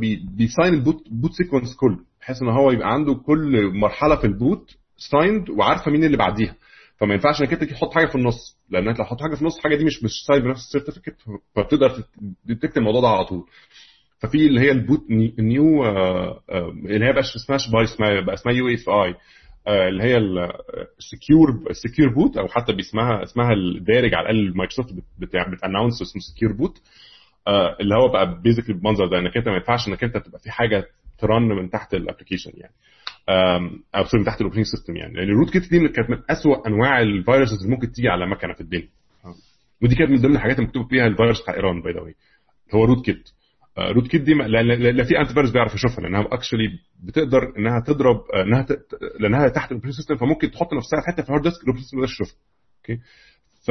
فكانت ليها بلاوي يعني وما تشوفهاش في البروسيس ليست لو انت عملت مثلا تاسك مانجر فتحت تاسك مانجر مش هتشوفها في البروسيس ليست اصلا لانها ممكن تتحكم في ايه ممكن يشوفه في التاسك مانجر ف... فيعني فيري سوفيستيكيتد اتاكس ف... فالحل دايما بيبقى انك انت تسكيور ايه البوت سيكونس بتاعك فنفس الفكره ممكن نفس المبدا ممكن تستخدمه في الابلكيشن بتاعك اللي انت بتبيعه انك انت متاكد ان كل السيكونس اللي انت بتقراه او كل السيكونس اللي انت بتستخدمه كله سايند برضه فانت على طول عارف ان للتوضيح انا عايز اشرح بس نقطه في الكود سايننج انك بتحط بت بتقول مين الببلشر بتاع الكود بالظبط هي اتس نوت سكيورتي ميكانيزم از ماتش از اتس واي اوف انك انت بتقول انا صاحب الكود دوت تمام هو هو عشان لو حد خد الكود هو بيسموه هو اوثنتيك مش اوثنتيك اللي هو بيسموه انك انت بتعرف بس الايدنتيتي بتاعت الناس اللي عامل الموضوع. اه لا وده مهم لانه بالزبط. في الان مانج كود ما فيش الا دي بالظبط. المانج كود في اللي هي السترونج نيمينج اللي كان بيتكلم قبل كده. السترونج نيمينج دي انك انت بت بتقول انا مريفرنسنج دي ال كذا بس الفيرجن كذا signed by a certain key. فدي بتكون الفيرجن الاصليه المحققه اللي جايه من حد ايه ماضي بيسكلي بيبقى في الدي ال ال بيبقى السيجنتشر بتاعها ديجيتالي انكريبت زي زي زي كل الدي ال ال مثلا جاي مع دوت نت يعني اي مايكروسوفت. اه بتلاقي الدي ال لما بتدبل كليك عليها بيبقى عندك ديجيتال سيجنتشر. اولا بتشوف لما لما تفتح البروبرتي بتاعتها بتلاقي عندك تاب اسمها ديجيتال سيجنتشر. الحاجه الثانيه عندك تول اسمها اس ان بتيجي مع دوت نت سترونج نيمينج. ممكن تعمل اس ان ماينس مش عارف في ال ليست وفي مش عارف ايه. ممكن تديها اسم الفايل وهي تقول لك الفايل ده سترونج نيمد ولا لا. sn.exe و sn64.exe ال ستة وستين bit و ثلاثة وثلاثين bit. فالاثنين دول these are all tools انك to make sure that you're calling the D L L that you actually want to call and you're being called by trusted. um, بالضبط. في نقطة تانية عايزين نتكلم عليها برضو at some point اللي موضوع ال P I I وال اه دي بقى حاجه تانية اللي هي زي ما تقول ايه آه علشان لان السكيورتي برضو من الحاجات اللي هي مكلفه جدا من ناحيه آه الديزاين والحاجات دي. فتبقى عايز تعرف انت هتنفست قد ايه في السكيورتي في حاجات معينه. فتبقى عايز تعرف ايه مستوى الانفورميشن انت بتحاول تهايد او تحاول تسكيور قبل ما تبتدي تحط لها سكيورتي ميجرز. يعني مثلا لو انت بتشتغل في وزاره الدفاع مثلا وكل الانفورميشن بتاعتك عباره عن نيوكلير مش عارف ميسلز وبلاوي زرقاء طبعا هتحط كل انواع السكيورتي ممكن تفكر فيها وممكن ممكن ما تفكرش فيها لانك انت عارف ان ان الريسك بتاعت انك انت تلوز الداتا دي حاجه ضخمه جدا. لو انت مثلا في في مستشفى مثلا وعندك دي ميديكال ريكوردز بتاعت الناس يعني مثلا دي امراض مثلا ده فلان عنده مرض فلاني او فلان ده بياخد علاج فلاني دي حاجه مهمه جدا جدا جدا لان لان دي برضه من انواع الاسرار الشخصيه بتاعت الناس اللي مش مجرد اساميهم مثلا انت بتعرف بالظبط. والويبلاش رد الفعل من من انكشاف المعلومات دي وحش جدا. غالبا ممكن يرفعوا عليك قضيه وبالذات في امريكا يعني او حتى بره يرفعوا عليك قضيه وتروح تسجل في الاول. انت كانك عندك ايه زي بزنس ريسك انك تلوز يور بزنس. فطبعا دي محتاجه انك انت برضو تحط عليها سكيورتي ميجرز على قد ما تقدر.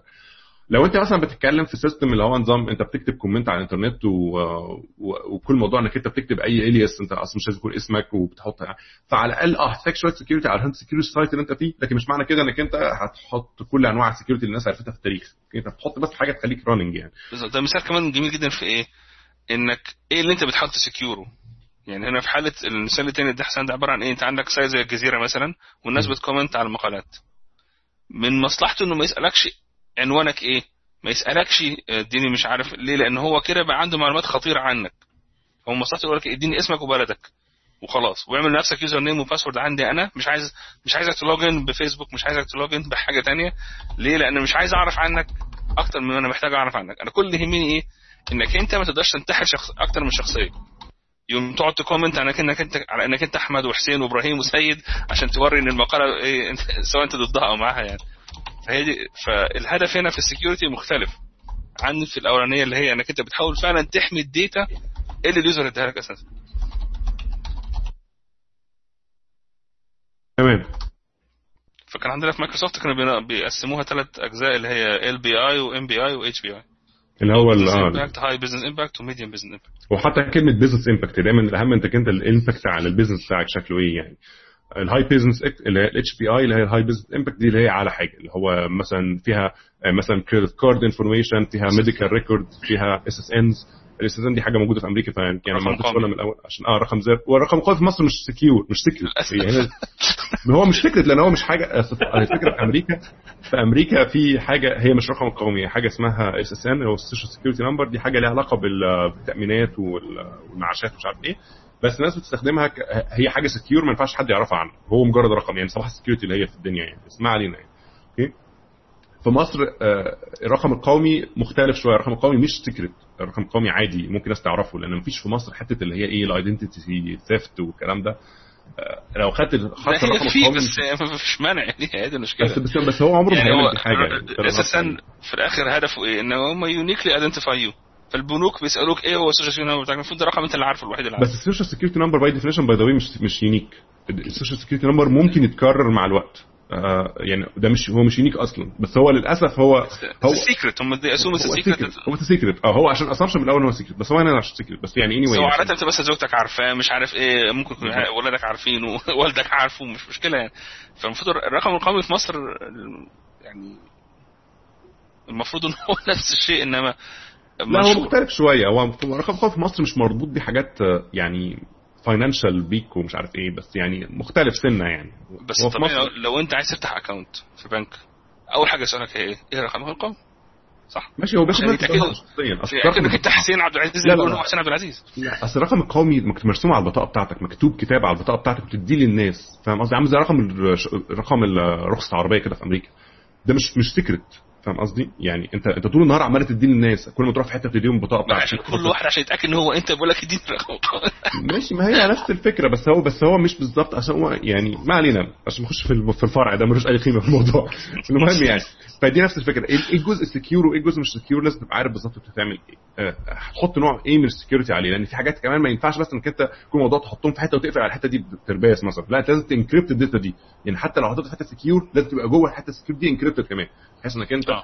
عشان لو, لو انت الموظف بتاعك انت في شركتك هو اللي كومبرومايزد بالظبط, ممكن يكون الموظف بتاعك او الداتابيز بالظبط, وحتى لو الداتابيز كلها على بعضها اتسرقت. يعني كمان في كمان مشكله بتبقى ايه, في ناس بتقعد تنفست جامد جدا في السك في ال في ال في, آه في الديجيتال سيكيورتي وتنسى الفيزيكال سيكيورتي, ان هو يقعد ايه آه يقعد سكيور ويعمل مش عارف بيرميشنز آه ومش عارف ايه وبتاع, وبعد كده يجي ثاني يوم الصبح شويه حراميه جم سرقوا الداتا كلها, حراميه دخلوا المكان سرقوا سرقوا الجهاز نفسه, اوكي, او او مش لازم حراميه, ممكن ما يكون مثلا حاطط في لابتوب ونسيها مثلا في تاكسي ولا مش عارف ايه, الحاجات اللي بالمنظر ده.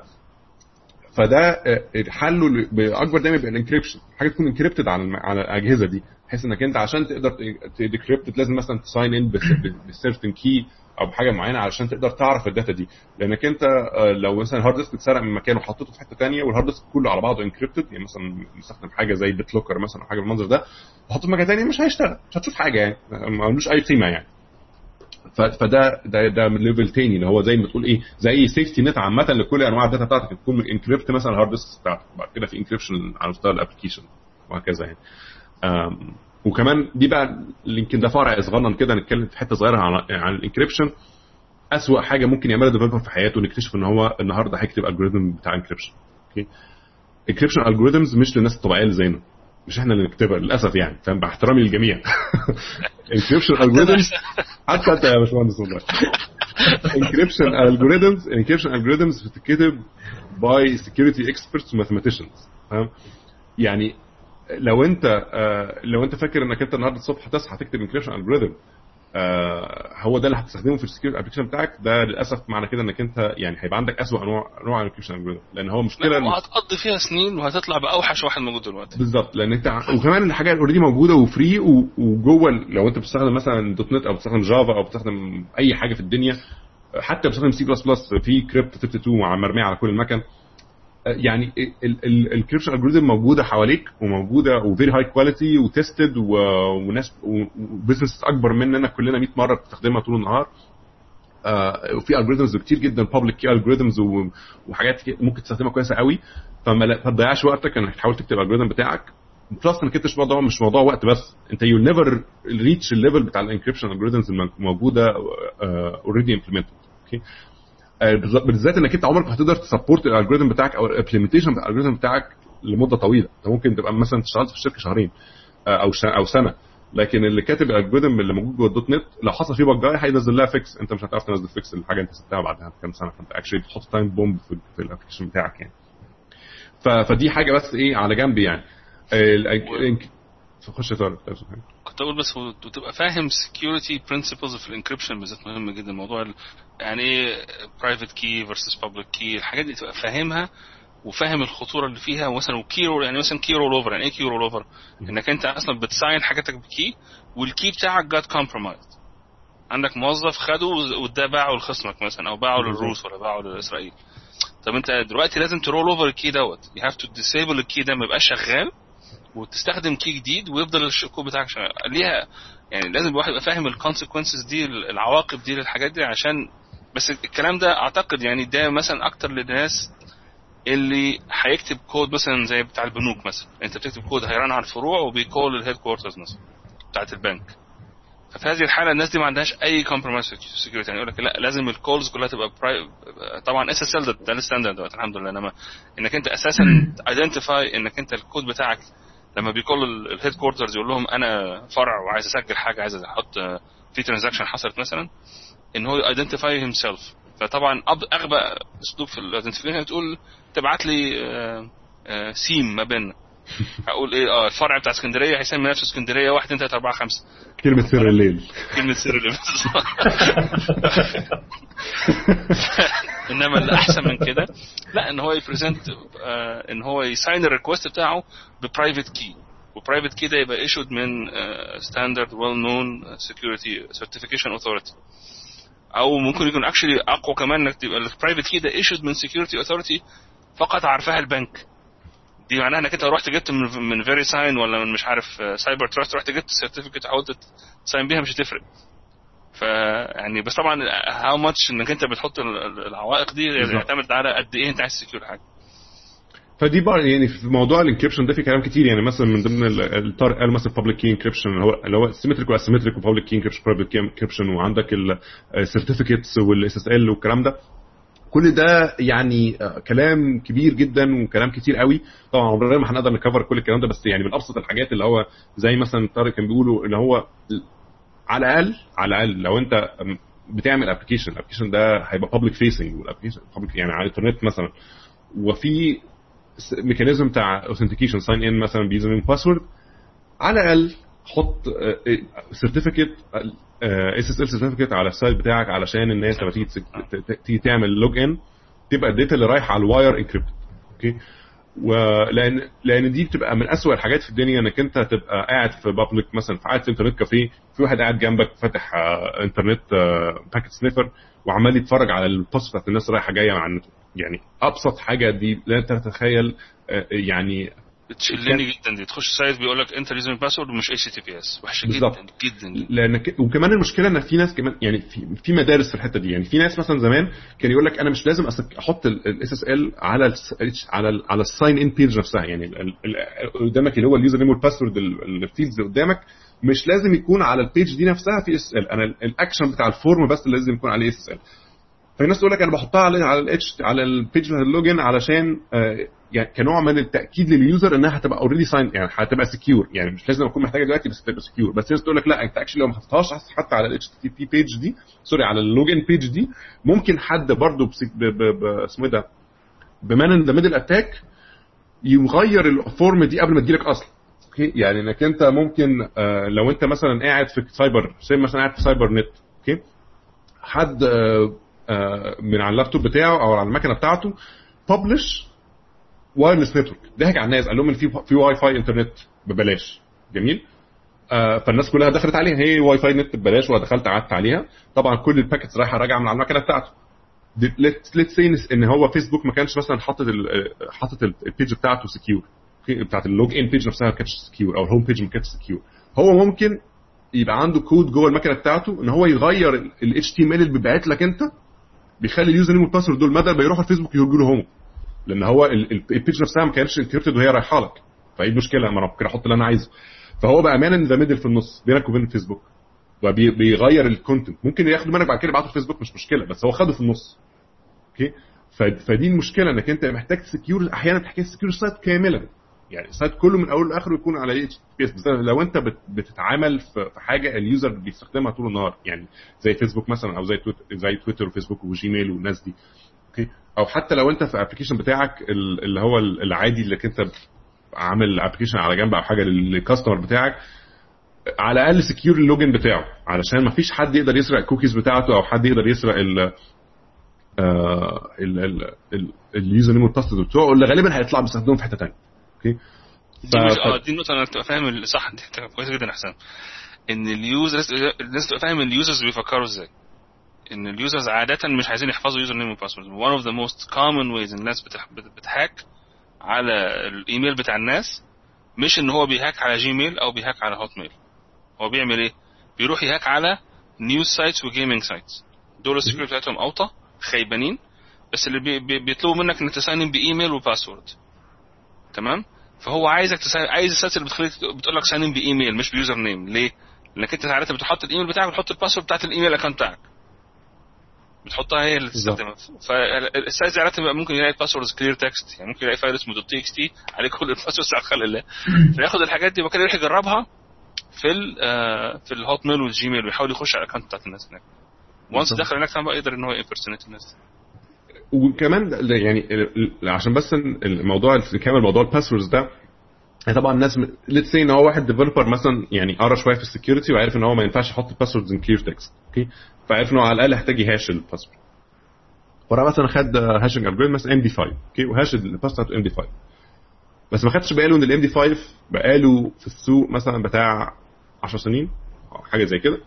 فاكشولي الام دي خمسة هاش بقى از جود از الباسورد كلير تكست، فاهم؟ يعني لو انت حصلت المرحله يعني مثلا لينكدين لينكدين من حوالي سنه الباسورد الباسورد بتاعته كلها كانت كومبرومايز، كان كل اللي عمله ان هو كان بيهاش الباسورد بالام دي خمسة، اوكي. فك... فاللي حصل ايه ان في تيبلز موجوده على الانترنت الناس حاطه الام دي خمسة هاش وقدامه الباسورد ايه، فان كل الموضوع ان انت زودت خطوه زياده بس على الهاكر ان هو ياخد الام دي خمسة هاش يحطه في الداتابيس دي يطلع الباسورد اصلا. فدايما الخطوه الاصليه الخطوه اللي قبل ما تعمل الهاش اللي هو بيسموه السولتنج، انك انت تحط حاجه راندم جوه الباسورد الاول او جوه الميكس بتاع الهاش مع الباسورد بحيث انك تطلع راندم هاش حاجه حاجه مستحيل تتكرر، اوكي، او حاجه ما ينفعش تتكرر من غير ما تكون عارف السولت بتاعك ده شكله ايه. فالحته السولت السولتنج ده برده اغلب ال اغلب ال اغلب البلاتفورمز بقى فيها اوريدي سبورت للسولت، بس ما حدش بيقدر يستخدمه، بس ما هو بتلقح مربي بس هو ما حدش عايز يستخدمه. آه وده بيديك يعني higher level of security for تقريبا ما فيش فرق خالص، يعني ما فيش فرق في ال في الافورت يعني.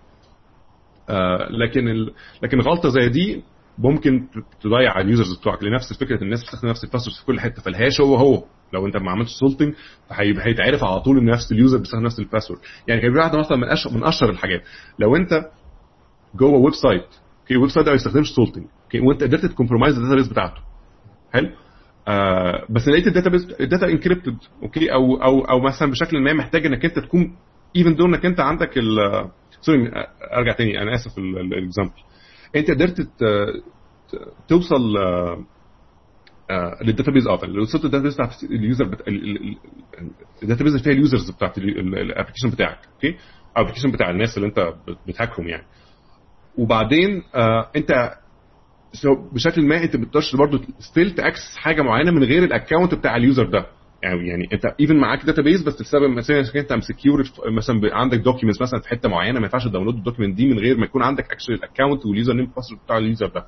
فالناس كانت بتعمل ايه لو مفيش سولتنج؟ ان هو يروح يكريت يوزر جديد في الابلكيشن بباسورد هو عارفها وياخد السولت ده ويغيره ويحطه مكان السولت بتاع اليوزر اللي هو عايز يهاك، لان هو نفس الباسورد مفيش اي مشكله، هو الهاش بقى هو الباسورد، يحط الهاش مكان الهاش بتاع اليوزر الثاني ويخش يكتب الباسورد اللي هو عارفها مكان الابلكيشن ويخش، اوكي.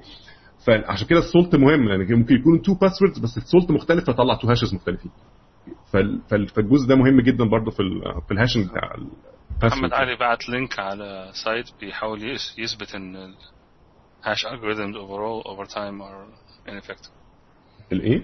الهاشنج اوفرول، ما هو الهاشنج عارف هو اضعف الايمان، يعني هو من غير ال... من... كل حاجه خلي بالك مش موضوع اضعف الايمان، هو الفكره في ايه؟ انك انت السكيورتي كلها دايما بس وتبقى يعني احسن حاجه ممكن تحصل لها دايما هيبقى في حد يقدر يكسرها، بس هي بقى ايه از ات وورث ذا ايفورت ولا لا، يعني بيزد عشان كده قلنا حسب الليفل بتاع الانفورميشن انت بتحاول تسكيور.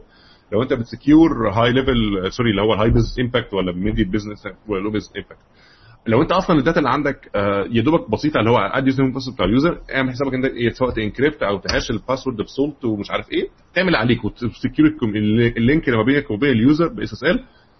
فساعتها على الاقل في مثلا مانن مانن مانن ذا ميدل اتاك لازم يكون فيري سوفيستيكيت اتاك، يعني حاجه مثلا ليفل بتاع جوفرمنت اتاك عشان يعرف يكمبرومايز السيرتيفيكيت اللي راننج على او او يضحك على السيرتيفيكيت بتاعتك او او ديكريبت الداتا وهي رايحه which is very very very hard يعني، اوكي.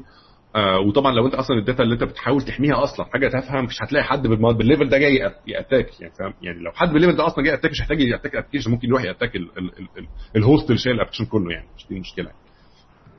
آه لكن لو انت بقى مثلا في في هاي بزنس امباكت ليفل مثلا في ديفنس مثلا ميكانيزم او يعني في ديفنس اندستري مثلا او حاجه بالمنظر ده غالبا الباسورد بس مش هتنفع، حاجه زي احنا قلنا مثلا تو فاكتور اوثنتيكيشن او او مثلا آه اللي هو اللي هي وان تايم باسوردز والكلام اللي هو مثلا يعني مثلا الناس اللي شغاله في في الديفنس او شغاله في الكوميونيكيشن او حتى شغاله في السوفت وير بس في اماكن حساسه شويه بتبقى دايما ماشيه معاها الدونجل الصغنن ده اللي بيبقى موجود فيه الوان تايم باسوردز اللي بتطلع كل بتتغير كل ثلاثين ثانيه.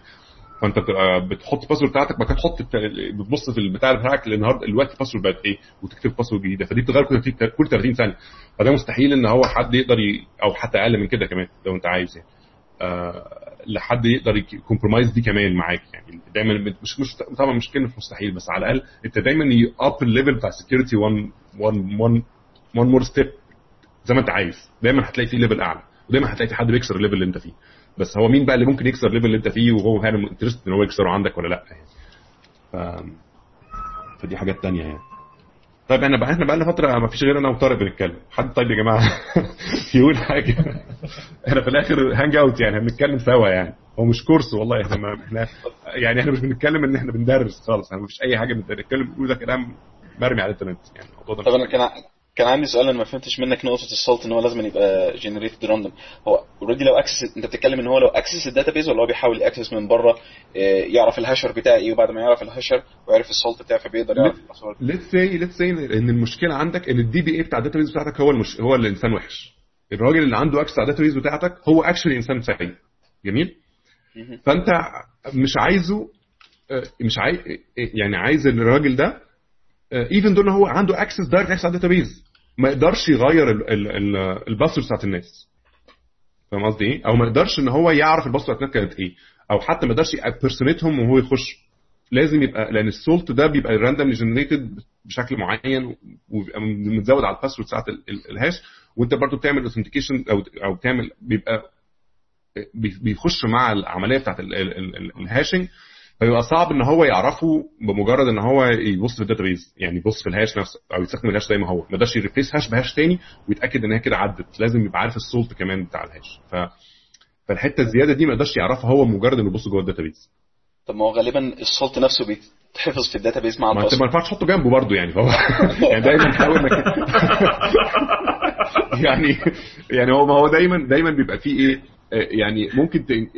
سواء تنكريبت السولت لوحده او يعني دايما بيحاول لك يعني بص هو كل حاجه ليها اكستريم يعني كل حاجه مش اكستريم كل حاجه ليها حاجه فاهم بس انت دايما بتحاول تصعب الموضوع خطوه كمان دايما تصعب الموضوع خطوه كمان فاهم يعني مثلا الناس اللي بتنكريبت ال... في ناس مثلا بتنكريبت الريكوردز داتابيز تماما يعني مثلا هو بيحط مثلا الانفورميشن بتاعت اليوزرز بينكريبت اساميهم حتى هو ما كده بيبقى في دايما في كل ريكورد جنبه مش كي حاجه بيسموها الانسترزيشن فيكتور مثلا اللي هو بيبقى ايه زي داتا بيزودها على الانكريبشن الجوريثم هو بيديكريبت مع الكي علشان يصعب الموضوع سنه كمان يعني عشان حتى لو تعرف الديكريبت سنه واحد عارف ال عارف الاكسس داتابيز ما يقدرش يعرف كمان يديكريبت لو ما يعرفش الكي. لازم بقى يعرف الكي ويبقى اكسس على الداتابيز وفاهم وعارف الجوريثم بتاعك شكله ايه عشان يعرف يعمل بعد كله اللي هو يديكريبت الداتا. بس هو في الاخر هيقدر يديكريبت الداتا بس بعد ايه خطوات كلها قد ايه وقت قد ايه كمان فاهم يعني ومجهود وكام واحد لازم يكونوا انفولفد في العمليه يعني مش بس الدي بي اي الراجل بتاع الدي بي اي واللي بتاع السكيورتي والابلكيشن ديفلوبر كل دول كمان ايه متآمرين كلهم مع بعض عشان يخلوا الابلكيشن بتاعك يكمبرومايز. وده كمان مبدا تاني يمكن في النص كده راندوم واحد افتكره في الحاجات اللي احنا كنا بنشتغل فيها مثلا ليها علاقه بال بالديستريبيوتد سيستمز. آه فكان دايما يقول لك ايه يا اما انت كديفلوبر يبقى عندك اكسس على البرودكشن يكون عندك اكسس على الكود ما يكونش عندك اكسس على الاثنين اوكي لان هو مش واثق فيك فيا اما تقدر تكتب كود يا اما تقدر تغير في البرودكشن سيتنجز ما ينفعش تغير الاثنين اوكي علشان ما يبقاش عندك طريقه انك انت بيزيكلي تفورج سكيورتي هول بالتعاون مع بين او على الاقل عشان لو يبقى في مشكله كونسبيرسي ثيوري يعني هتساعد يكونوا على الاقل اثنين مع بعض مش واحد بس فيبقى اصعب خطوه كمان. دايما لازم ايه تصعبها وكل سكيورتي مجرد انك انت بتخلي الموضوع اصعب مش مش مش بتمنعه تماما بس اصعب بقى. دي ممكن تبقى مثلا تحسبها مثلا بالستاتستيك اللي هو تقول مثلا انا محتاج عشان ان تحصل سكيورتي دي مثلا ثلاثين واحد مع بعض يكونوا عملوا كومبرومايز سوا او عملوا مع بعض حاجه رباطيه عليها يعني مثلا في ثلاثين واحد ممكن عشان يحصلوا مثلا probability مثلا واحد في الالف ولا واحد في مليون يعني حاجه بالمنظر ده بتقول ان almost impossible. فالحاجات دي بتبقى كلها زي ما قلنا حاجات كده مجرد انك انت بتصعب الموضوع على الاتاكرز يعني مش اكتر. طيب هو هو في ناس بتقول مثلا ممكن اهاش الحاجه مرتين ومش ماشي، ما انت ممكن تقعد تهاش حاجه اكتر من مره، بس خلي بالك انت كل ما بتهاش انت بتزود البوسيبيليتي اوف كوليجنز، لانك انت لما بتهاش حاجه كبيره بتهاشها مره فانت عندك طبعا الهاش ممكن الكوليجن بتاعه بيقل طبعا. يعني الفكره انك انت لما بقيت بتهاش الحاجه اكتر من مره فبقى كان الهاش الثاني بقى هو الباسورد بتاعتك. ف هو طبعا اه هيبقى احسن سنه طبعا من انك انت تهاش مره واحده، من انك تهاش مرتين او تهاش بزود ديفرنت الجوريثمز. بس يعني هو في الاخر السولت مثلا من الحاجات البسيطه قوي اللي ممكن تخلي الموضوع ما تهاش مره واحده وخلاص، يعني هو مش محتاج تهاش اكتر من مره يعني امم which is fine يعني، او حتى تهاش اكتر من مره that's fine. هي الفكره في ان هو الموضوع كله دايما انك انت ما تبقاش حتى لو بتستخدم سكيورتي تبقى حسابك السكيورتي المستخدمه دي كانت كويسه سنه كام. يعني الام دي خمسة مثلا ساعه ما كان بيستخدموا فلاش بتاع بس كان مثلا كويس في التسعينات مثلا، دلوقتي مثلا بقى البروسيسنج باور بقت احسن، الناس بقى لها فتره في الموضوع بقى عندهم تيبلز من الام دي خمسة ماب الكلير تكست، فبقى بالنسبه لهم سهل انه يرجعوا للكلير تكست بتاعه. دلوقتي حاجه اسمها رينبو تيبلز او حاجه زي كده ممكن الناس ترجع لها تبص على الحاجات دي فيها التيبلز والكلام ده. اعتقد في حاجه كده يعني في سايت انا فاكر سايت شفته من كذا سنه كان حاجه شبه جوجل كده تحط فيه الهاش يطلع لك الكلير تكست، يعني هو تحط التكست في البتاع في هو لان هو في الاخر تقريبا كل الحاجات اتحسبت، يعني اغلب الحاجات اللي هي اللي هي باسورد تكست اللي هي الحاجات اللي ممكن الناس تكون حطها باسورد، يعني مثلا لو حد مثلا واحد اثنين ثلاثة أربعة الناس كلها في كميه ناس كتير الباسورد بتاعتها واحد اثنين ثلاثة أربعة واحد اثنين اربعة خمسة او حد مليون اوكي، كل هاش بتاعت الحاجات دي محسوبه يعني، فمش مش محتاجه انك انت تكون عارفها. يعني في ناس اصلا ممكن من كتر ما شايف الموضوع يعرفه مجرد النظر، يعني هو عارف الهاش بتاع واحد اثنين ثلاثة أربعة شكله ايه هو عارف هو ده ايه، فيعني الحاجات دي بتبقى يعني اتعرفت من زمان يعني. طيب حد تاني عنده يا جماعه يخش معانا في الاسئله او يتكلم معانا في الموضوع، لان احنا برضو خلي بالكم احنا برضو بنقول انا انا مش سكيورتي اكسبرت، طارق اقدر اقول سكيورتي راجل شغال في اكتيف دايركتوري يعني ماشي، ما هم دول بتاع السكيورتي هم دول اللي بيعرفوا يلاقوا المشاكل الديفلوبر دايما بيتصلقوا ان هو الراجل يعني اكسبرت وهو عنده في الموضوع يعني ازاي آه يعني حاجه زي فيجوال ستوديو ده برودكت يعني مش عايز اقول ان هو فوق رائع يعني بالنسبه لنا احنا كديفلوبرز، ازاي بيحصل باكينج يعني ازاي الناس تقدر ان هي تتنزل منه على طول، يعني اول بينزل مفيش مثلا اسبوعين ثلاثه بتلاقي النسخه نزلت وحصل لها كراك. هو الفكره ما بتبقاش دايما في كراك بمعنى في حاجه زي فيجوال ستوديو بالذات، يعني هو ما بيبقاش كراك بمعنى ان هو البروسيس نفسها والكود نفسه حصل له موديفيكيشن، هو اللي بيحصل ان هو بيبقى حد واقع في ايده نسخه النسخه دي ملهاش ليميتس على الكيز بتاعتها، يعني مثلا حاجات مثلا اللي هي بتبقى ايمج مش لازم سبسكريبشن، الحاجات اللي هي بتبقى بيسموها ايه فوليوم لايسنسز ولا حاجات بالمنظر ده، هو لايسنس فوليوم لايسنس لايسنس ضخمه فبيبقى ليها كي معين وخلاص. انت مثلا زي مثلا انت شغال في شركه ضخمه جدا سوفت وير مثلا فيها بتاع عشرة آلاف ديفلوبر مثلا، فانت مش هتروح بقى تشتري من مايكروسوفت عشرة آلاف نسخه، يعني انت بتروح تشتري من مايكروسوفت تقول له مثلا انا عايز نسخه اعرف اعديها ل عشرة آلاف ديفلوبر وكلهم يشتغلوا، تديهم فلات في معين مثلا بتديهم مثلا في وات ايفر أربعة خمسة مليون دولار ولا رقم كبير يعني، وهو يديك الفوليوم لايسنس دي اوكي. فالفوليوم لايسنس دي هو كل موضوع فيه كي، هو انت بتدي اليوزر ساعات اشهر حتى كي فاهم، يعني اللي هو بيبقى هي معروف ان هي محطوطه جوه السكيورتي بتاعتك بتاعت الشركه والناس بتسطبها وخلاص. آه فلو حصل ان النسخه دي هي اللي اتسربت فالنسخه دي اه اي حد ممكن يستخدمها يعني، فدي دي المشكله يعني. هما هي هي دايما عشان السكيورتي دايما بتبقى الدايمنشن التاني بتاعها هو ايه الكونفينينس، لما بتحاول انك انت تزود الكونفينينس غالبا بتقلل السكيورتي او بتقلل سنه فاهم. فعشان كده في ناس اساسا لو في ناس بتحب ويندوز اكس بي مثلا انها كانت سهله مفيش بقى مشاكل تقعد حاجات تطلع لك قدامك وار يو اوكي ويس ونو، لانها في اخر كونفينينت انا شفت سكيورتي فيها قليله.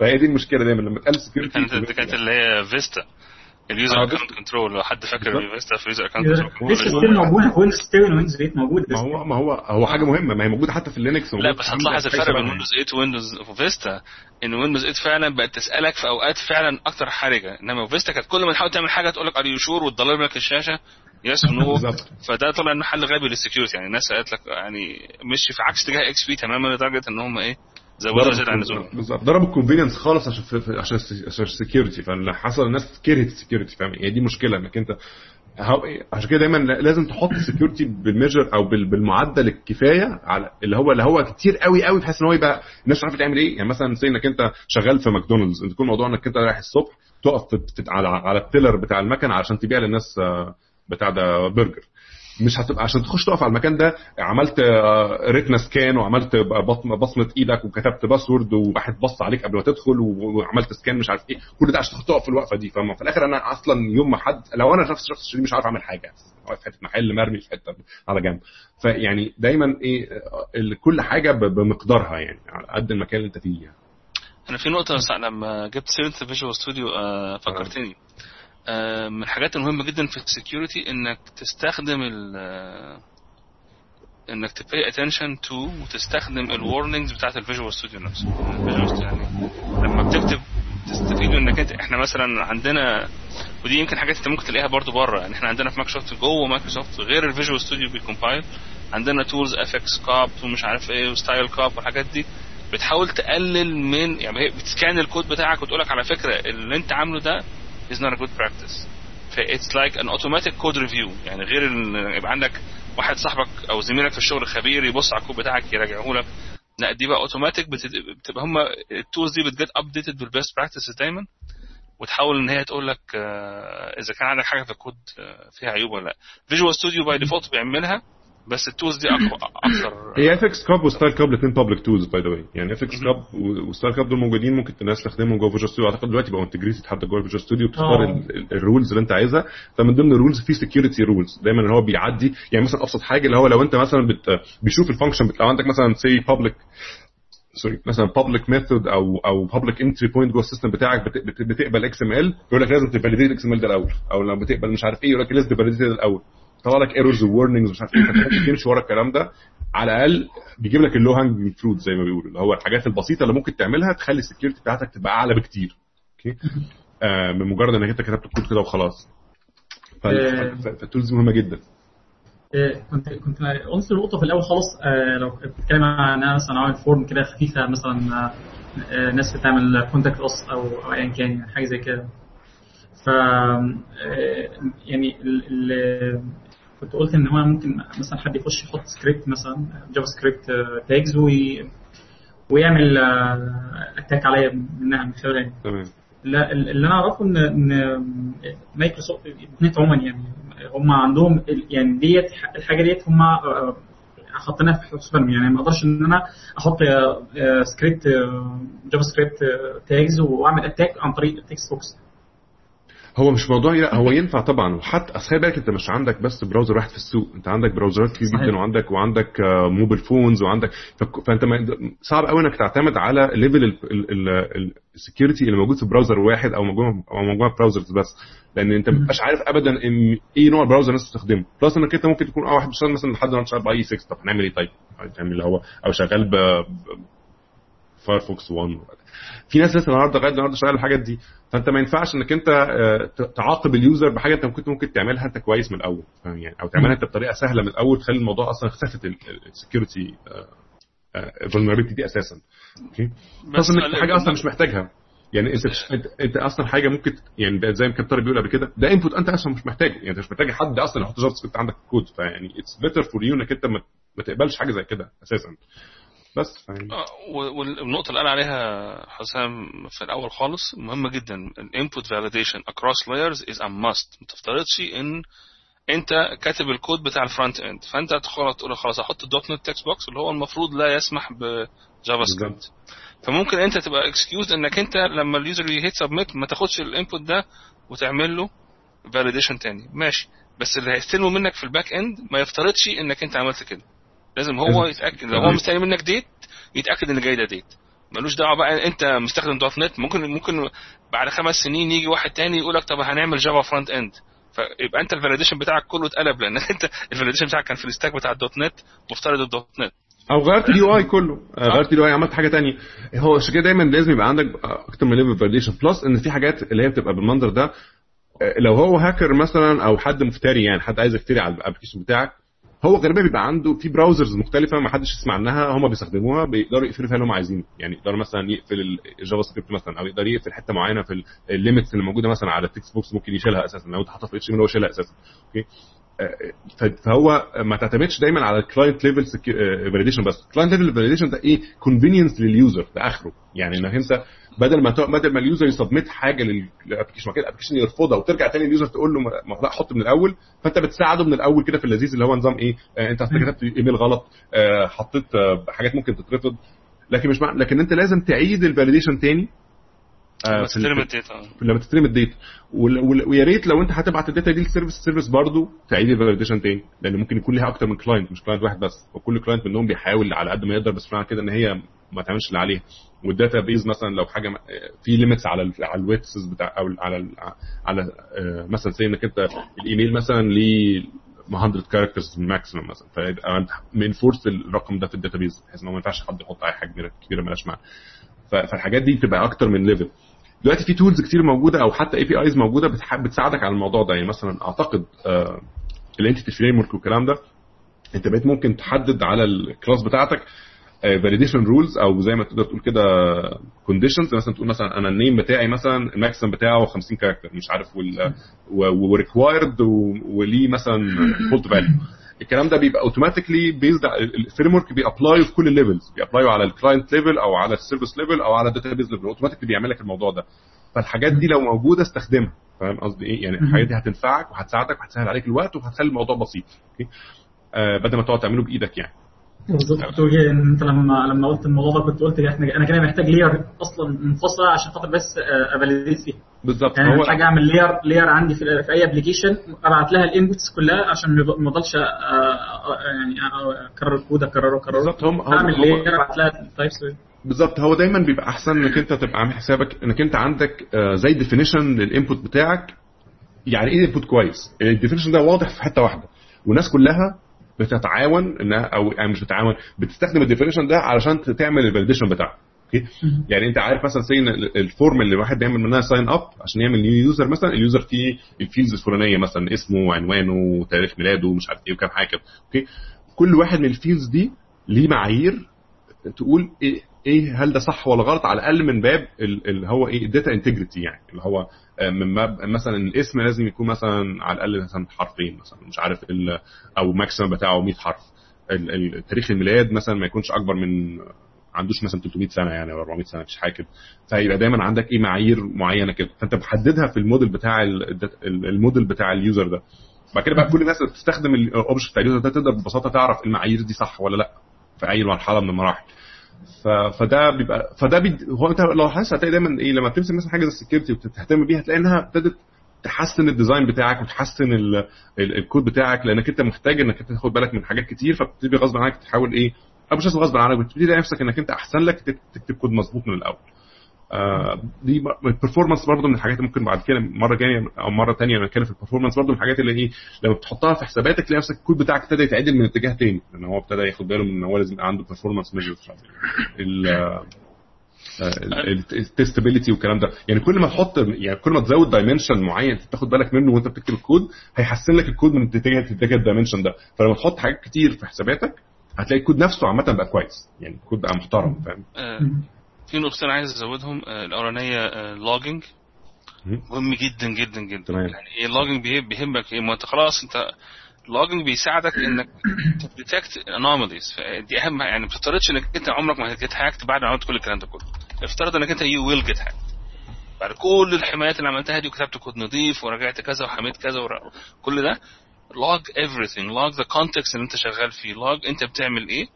يقوم بعد كده اولا دي تسمح لك بالذات في السيرفيسز مثلا بيعملوا اونلاين مونيتورنج لللوجز دي لو انت شغال في سيرفيس يعني حاجه شغاله all the time يبقى انت المفروض انك انت بعد كده تشجع الكاستمر بتاعك او التيم بتاعك ان هم يكولكت اللوجز دي ويبصوا فيها. يوم دي اول حاجه تسمح لك انك تشوف انوماليز ايه ده ده في شخص ما بيخش كل شويه يعمل حاجه غريبه ازاي. فده فانت كده تكتشف ان انت عندك ايه مشاكل في الكود بتاعك. فاحسن ما كانت تشوف كده حاجه بلاك بوكس وربنا يوفقكم يا جماعه ان شاء الله. في حته في حته اللي هي اللوجينج دي مهمه جدا آه مش بس انك انت تعرف ايه اللي حصل غلط ولا لا. في مبدا برضو من مبادئ السكيورتي او مبادئ اللي هو انت محتاجها في السكيورتي بتاعتك اللي هي بيسموها الريبوديشن. الريبوديشن ده معناه انك انت حد يجي يقول لك انا عملت حاجه في السيستم، زي مثلا انا انا طلبت عملت اوردر بس الاوردر ما جاليش، اوكي طب انت هتقدر تعرف انه حصل ولا لا ازاي؟ لازم يكون عندك نوع من اللوجينج عشان تقدر تقول لا انت ما عملتش او انت عملت اه فاهم يعني ايه اللي هو بما انك انت تقدر تتشيم اوديتنج اللي هي مراجعه غير الاوديت اه يعني تراجع او هو هو المبدا العام اللي هو الريبوديشن ده انك انت ان اليوزر ممكن او حد يجي تشالنج السيستم بتاعك بحاجه يقول لك مثلا انا عملت حاجه او ما عملتش حاجه او حاجه دي حصلت او ما حصلتش. ايه ايه بقى المرجعيه اللي احنا الاثنين هنرجع نتاكد منها؟ هي اللوجز هو اللي موجود فيه، هل انت دخلت الحته الفلانيه دي ولا لا، هل انت عملت الاوردر الفلاني ده ولا لا، هل الساعه كام، الوقت كان ايه، كان ايه اليوزر اللي عمل الاكشن ده. الحاجات دي مهمه جدا. اللوجز برضو من المشاكل اللي بت... هي حلول وليها مشاكلها. يعني مشكله اللوجز طبعا انك انت بتلوك كتير قوي، طب انت محتاج سبيس، والسبيس اللي هتعمل ايه في اللوجز دي مع الوقت، هتقعد محتفظ بيها قد ايه. اللوجز نفسها ممكن تبقى سكيورتي ايشو، يعني لو انت بتلوج انفورميشن زياده عن اللزوم. بالظبط، اللوج انفورميشن زياده عن اللزوم، بتلوج مثلا ايميل بتاع اليوزر، بتلوج اسمه، بتلوج عنوانه لسبب ما. اصلا ممكن ساعات لا تتخيل يعني انك انت ممكن تكون في ناس ممكن تلوج مثلا اي حاجه، الاي بي ادرس بتاع اليوزر بالظبط. فممكن تكتشف انك انت مع الوقت من كتر اللوجز ما بقت فيها انفورميشن، بقت اللوجز في حد ذاتها سكيورتي ايشو، ومحتاج انك انت تسكيور اللوجز، محتاج تنكريبت اللوجز. ده حوار طويل بعد كده. اوكي ف... في نقطتين آه عشان آه اول حاجه انا حطيت لينك على فيدلر. فيدلر مهم آه. جدا في في الديباجنج والسكيورتي، حتى انك تفهم، وممكن تخليه ديباج اتش اس اس ال بتنستول سيرت على المكنه بتاعتك انت، يقدر يساعدها هو انترجكت اس اس ال كولز. فده مهم جدا في الحاجات دي، بيفهمك تشوف. لان النقطه اللي كان بيقول عليها حسام ان هو انت ممكن تسكيب البراوزر تمام عن طريق فيدلر. انت فيدلر ممكن تدخل اي ريكوست وكانه جاي من البراوزر ولا الهوا، وممكن يبعته على انه جاي من موزيلا او انه جاي من اي مش مشاكل اللي رايحه كان. أه الحاجه الثانيه عماد فتحي حط لينك على كروس سايت سكريبتنج، فيري امبورتنت توبيك الواحد يقرا عنه. وفولنربيلتي eighty-four percent of الويب اتاكس ار اكشن كروس سايت سكريبتنج. آه والحاجه الثالثه محمد علي بيسال على الاوفسكيشن. الاوفسكيشن يعني ده ده ده عوده تاني الموضوع، لو انت بتكتب ديسكتوب ابلكيشنز او حاجه، او اللي هو بمعنى ان الاكسكيوتابل اللي انت كاتبه هو اللي بيشرن زي ما هو على الجهاز العميل، وانت عايز تتاكد ان العميل ده ما يقدرش، او حتى لو قدر يعمل اعاده يعني عمل دي كومبايليشن الابلكيشن ما يبقاش شايف الكود بمعنى كويس. طبعا اغلب الاوفسكيشنز كل موجوده في السوق بتخلي الكود فعلا انريدبل بشكل تام، يعني لو لو حاولت تقرا اي حاجه مش تفهم اي حاجه، لان مفيش اصلا ميثود اكبر من من حرفين اسمها، وحاجات راندم كلها، واسامي فاريبلز طايره، اللي هو يعني محتاج واحد يكون يعني دماغه ذريه علشان يقرا يفهم ايه اللي بيحصل اصلا. اوكي فطبعا ده ده مهم جدا لو انت في الحاله دي، لو انت في الحاله انك انت بتديفلوب كود لناس في مكان ما، وعندك فيري هاي ريسك من ان هم يكونوا يعني عارف ايه شقاي يعني، وهيعملوا الحركه دي مثلا. انت خايف ان هم يكونوا كومبيتيتورز وانت فيري بروبرايتورز، انت سوفت وير ايه شغال في حاجه مجال دقيق جدا، مثلا نفترض مش عارف في البنوك حاجه في في الجوريزم معين انت مش عايزهم يعرفوه، او في حاجات معينه انت كاتبها يعني الكود نفسه هو القيمه. يعني دايما بتبقى مشكله ايه لو لو لو انت انت ايه اللي بتحاول تسكيور، لو لو الكود مجرد اداه يعني اللي هو هو مش مش مش القيمه في حد ذاتها. يعني مثلا ليتس انك انت بتعمل لعبه مثلا، اوكي فاللعبه فيها جزء كبير من من الذكاء بتاعها موجود في الكود. اوكي انت عايز تتاكد ان اليوزرز يعني ما فيش حد معدي من الكمبيوترز بتاعتك كده يفهم انت بتعمل الحته دي ازاي، يقلدك مثلا. اوكي بازل معين مثلا انت كنت كاتبه في الكود، فمش عايز بس حد يعرف معمول ازاي فيقلدك فيعمل حاجه يكسب من وراه. في فانت عايز نفس سكيور الحته دي، ماشي ميك سنس. اوكي لكن لكن مثلا في اغلب الابلكيشنز اللي في الدنيا ما بيبقاش ده ما بيبقاش ده الكيس، يعني بيبقى الكود غالبا مجرد اداه. في احمد عطوه بيديساجري معايا هو، بس مش عارف يخش في بيد اساسا، بس هشوف هو ايه الديساجريمنت بتاعه. هو بيبعت لك فين، على فيسبوك ولا على على على سكايب او على فيسبوك؟ اه خليه يجي على سكايب. طيب هنشوف هو بيقول ايه. اه ايه there are tools that people can use دي ولا في في تولز ممكن الناس تستخدمها عشان دي اوفسكيت الكود. هو اكيد ما هو بص، هي مشكله الحاجات دي دايما ان هي ايه، زي اقول لك دايما انت بتصعب خطوه، بس معنى كده الخطوه دي اللي وصلت لها دي مش اصعب خطوه في الدنيا، في حد ممكن يصعبها ممكن يسهلها برضه. يعني هي خطوه يعني هي خطوه موجوده الناس مكمله. بلس ان المشكله بتاعت اللي هي ان ان يحصل ريفرس انجينيرنج للكود في اي مرحله مش مالهاش علاقه بنوع الكود انت كاتبه. يعني ممكن لو انت كاتب الكود بتاعك ان مانجد اصلا انت كاتب سي بلس بلس ممكن واحد يديس اسمبلي الكود وبالنسبه له الاسمبلي از انف هو بيعرف هو بيفهم كويس قوي في الاسمبلي فبالنسبه له ان هو يديس اسمبل الكود هيقدر يقراه فاللي هو ما عندوش مشكله. يعني اصلا اغلب الكراكس اللي بتبقى الناس كاتباها على ابلكيشنز اللي مثلا مثلا واحد عمل كراك مثلا الفوتوشوب ولا كراك اللي مش عارف ايه الناس دي بقى اكشوالي كتب الكراك ده على الاسمبلي ليفل ان هو الراجل قرا الاسمبلي ليفل ولقى الحته اللي محتاج ينط من عليها مثلا يزود نقطه هنا يزود مش عارف ايه هنا فموديفاي الاكس اي وخلاص عمل لك اللي هو عايزه. فالحته دي الريفرس انجينيرنج ده واحد من الريسكس الموجوده دايما في كل حته. فانت بتحاول دايما انك انت يا اما الجزء المه... لو انت تقدر تخلي الكود بتاعك مجرد كلاينت لسيرفيس يكون احسن ما يمكن بحيث انك انت يبقى الجزء المهم الجزء اللي هو الخطير البيزنس لوجيك بالظبط البيزنس لوجيك او او الحته اللي انت بتبيعها آه ممكن تحطها على تحطها على حته ما حدش يقدر يوصل لها. اوكي تحطها عندك انت مش عند تحطها بالظبط تحطها عندك انت آه لكن لو ما تقدرش هيبقى دايما عندك الريسك دي always running الريسك دي. والobfuscation is not a method of security. It's a بالضبط. method of more بالضبط. intellectual property. هي نفس الفكرة. لو security is not a method of security. هي نفس الفكرة. ال cross-site scripting اللي كان عايزين يفهموا معناه معناه إنك أنت بتاخد user input ادهولك وتعرضه في ال إتش تي إم إل تاني. عموما يعني تعرضه في الويب بيج تمام. user يديك معلومة يديك form تقول مثلا submit your comment فيكتب ال comment فتقول له preview your comment زي ما تكتب note في فيسبوك يقولك preview note قبل ما تبوست النوت. فانت بتري سبميت النوت بتاعته هو ممكن يحط كود في النوت يخليها ايه تبان على انها فورم ساين اب فور فري كريدت كارد وتبقى اي حاجه ثانيه. هو انا هو انا عندي بس طلب بسيط لو في حد يقدر يستيب اوت لحظه من ال من ال من ال من الهانج اوت لان في مع احمد احمد عطوه عايز يكلمنا عن ريفرس انجينيرنج. هو ليه ليه اكسبيرينس في الريفرس انجينيرنج بس هو مش عارف يخش عشان الهانج اوت فول. فلو بس حد لو حد شايف ان هو ممكن يستيب اوت آه لحظه يعني هيكون آه كويس. في حد ستيب اوت اوريدي شكرا جزيلا يعني اه كرم في حد خارج فهقول له جوين دلوقتي جوين مان فرصه عيد حسام اتفضل انت. انا والله نفسي صراحه بس انا مشكله ان انا لو خرجت بتاعي آه يقف. احمد عصا دخل تمام يلا بقى ايه تمام. طيب احمد كان بيقول ان هو يعني هو عنده اكسبيرينس كويسه في المجال بتاع الريفرس انجينيرنج على الاقل يقدر يدينا المفيد في حته الاوبفسكيشن اللي كنا بنتكلم فيها دي علشان يعني انا شخصيا ماليش فيها يعني. انت اخبار المايك بتاعك احمد؟ السلام عليكم حد سامعني؟ صوتك واطي تعليق بقى اتفضل شاي قهوه ليمون اقفل التلفزيون لو سمحت واطي التلفزيون سامعني؟ السلام عليكم السلام عليكم الاستاذ عمرو بحبك قوي المهم انا بحبك حاول تعلي صوتك شويه يا احمد او او عارف ليه الصوت حسيت ان هو واطي فجاه مش عارف عندي ولا ايه. اه تمام تمام انا كان عندي مشكله تمام. آه كنا بنتكلم على موضوع الاوبفسكيشن وموضوع ان انت تسكيور الكود من الكراكنج.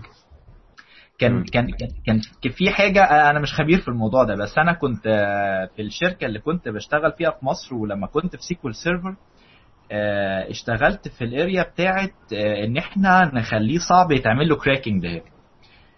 ف فالحاجة اللي اتعلمتها يعني هو ايه في دايما خطوتين. الخطوة الاولانية زي ما محمد كان بيقول اللي هو ايه تخلي الكود صعب يتعمله ريفرس انجينير. بس صعب ديا بتبقى انت بتلعب في بتلعب في البادجت او بتلعب في الكوست بتاعت ان يتعمله ريفرس انجينيرنج. انت طبعا مش بتتكلم على الكود كله يعني يعني محمد برضو كان بيريفير لنقطة مهمة اللي هو لو انت ايه عايز تخبي اي بي معينه في الكود انت مش عايز حد يعرفها ف دي حاجه مهمه برضو. بس انا اللي انا شخصيا كنت انترستد فيه ان انا كنت اخلي الحته بتاعه الاوثنتيكيشن تبقى صعبه الفهم بس دي بس الحته وفي انترست بتاعتي. فكان الخطوتين اللي كنت بقول عليهم هم ايه في حاجه ان انت تخلي زي ما كنت بقول ايه الحته دي صعب ان حد يفهمها. في بقى حاجة تانية اللي هي ايه خلاص الراجل فهمها دي حاجة inevitable هتحصل. الحاجة بقى اللي انت مش عايزها تحصل ان هو الراجل يعرف يكتب باتش يخلي ان, إن هو مثلا او كراك يكراك السوفت وير بتاعك فاللي هو ايه خلاص فهمها بس مش هيعرف يعمل الكراك. فالحته بقى بتاعت الريفرس انجينيرنج انا انا هقول حاجات قليله يعني، بس على الحاجات اللي انا كنت عارفها، اللي هو في تولز زي يعني كان في واحد راجل روسي، الراجل ده كان كاتب تول، التول دي تول بنت كلب الصراحه اسمها آي دي إيه برو. آه انا مش عارف ممكن اكتب هنا فين آي دي إيه تحت على اليمين التول دي. اه شوف شوف شوف شفتها التول دي. آه يعني انا كنت ببص على الانمانجد كود بس، يعني كنت ببص على ديس اسمبل بس. التول دي هي تول اكستنسبل، وفي ناس كاتبين لها موديولز بتعمل ايه، زي مثلا لو انت لو انت زي محمد حسام كان بيقول ان انت ايه قطعت الكود مثلا، خليت كل لاين اوف كود عباره عن فانكشن اوتوماتيكلي، يعني كان عندك كومبايلر بيوفسكيت الاسمبلي مثلا وبيعمل الحركه دهي. آه لو انت عملت كده التول دهي فيها امكانيه ان هي ترجعهم تاني وهي حافظه باترنز معينه، يعني هي اول لما بتبص كده على الاسمبلي بتقول لك اه الكود ده شكله كده كومبايلد فيجوال سي بلس بلس فيرجن خمسة نقطة صفر، او ده الكود ده لان هو الفكره ان الكومبايلرز مش بيسبورتوا، معظم الكومبايلرز يعني مش بيسبورتوا كل حاجه في المايكرو بروسيسور، فهو الفكره كلها ان هو بيماب الكود بتاعك لانستراكشن سيت معينه بتبقى غالبا سبسيت، يعني مثلا حاجه ملهاش علاقه، مثلا حاجه من الحاجات اللي اشتغلت فيها لو تيجي تكتب حاجه هاي بيرفورمانس وعايز تستخدم الاس اس اي مثلا بتاعه المايكرو بروسيسور، هتكتبها باسمبلي عشان السي بلس بلس كومبايلر اللي موجود ما بي مش بيعرف يجنريت كود بيستعمل دول. المهم فالفكره ان هم حافظين الكلام ده، يعني الناس اللي بيشتغلوا في ريفرس انجينيرنج عندهم تولز اوتوماتيكلي كده بتقدر تاخد الكود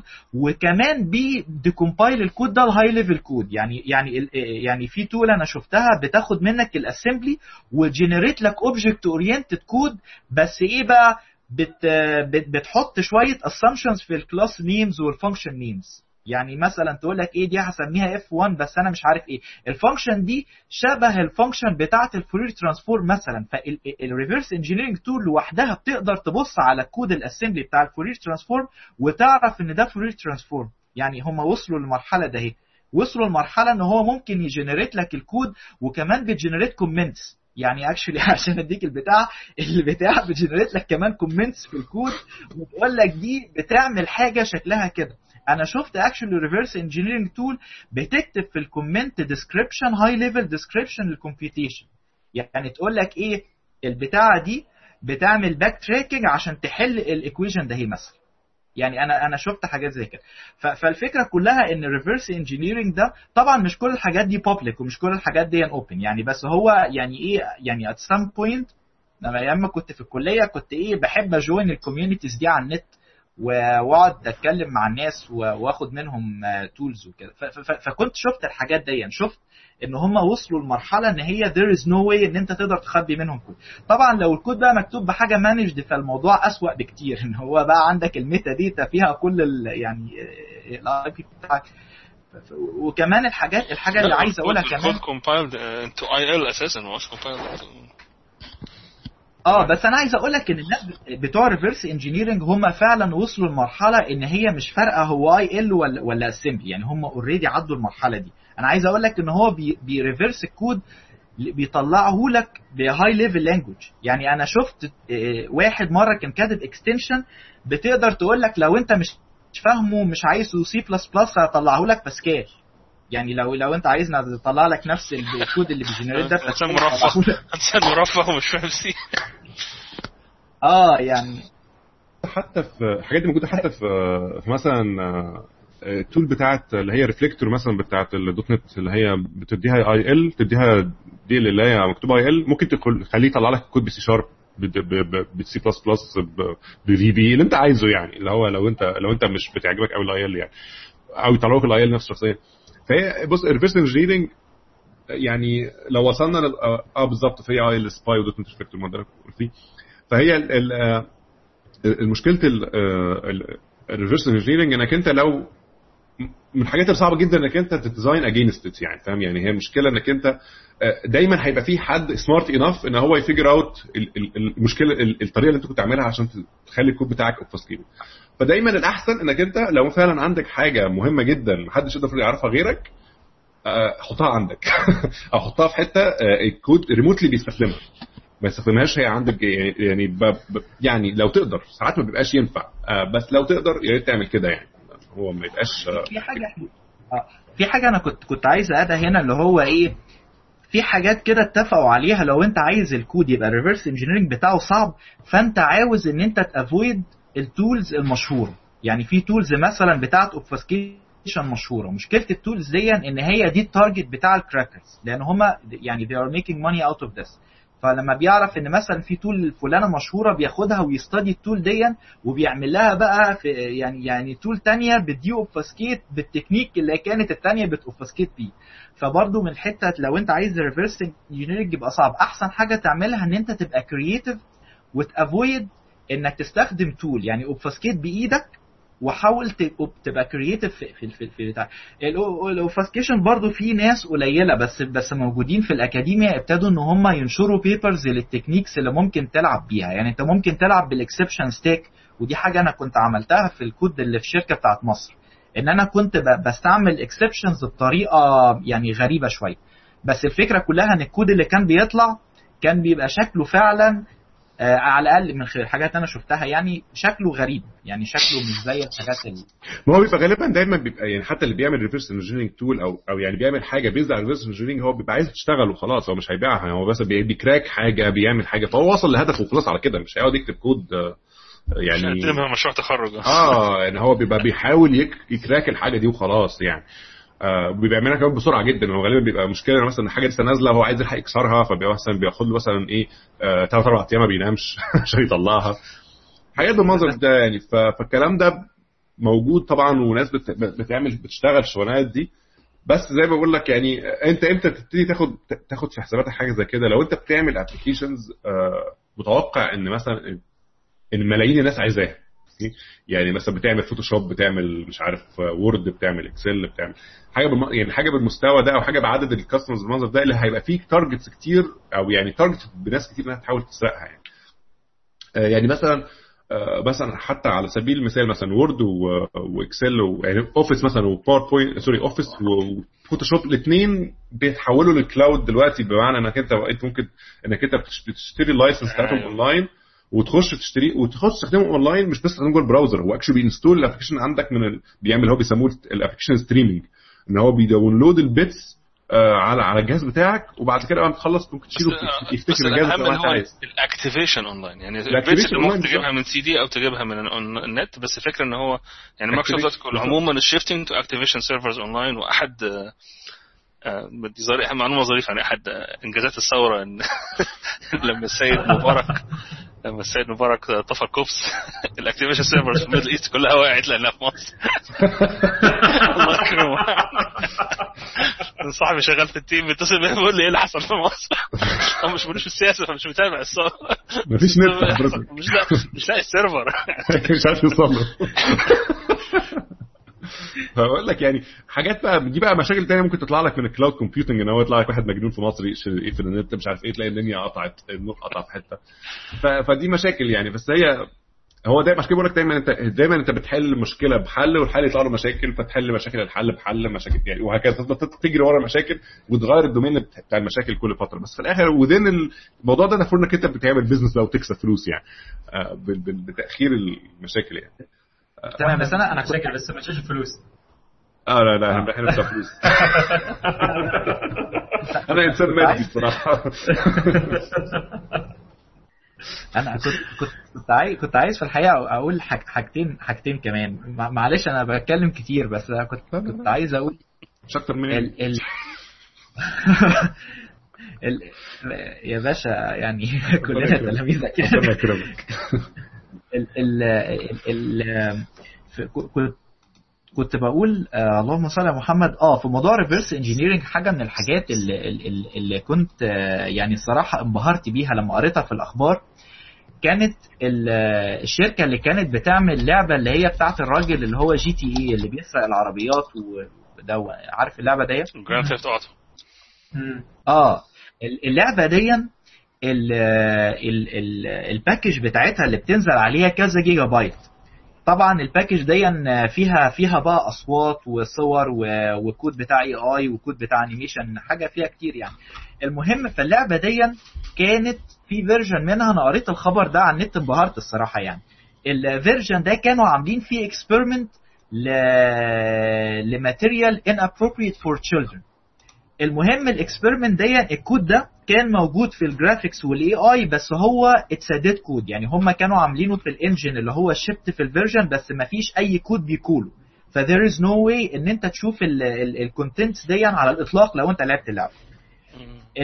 الخبر ده somehow معرفش ازاي اتسرب أه لحد او في حد عرفه معرفش عرفه ازاي.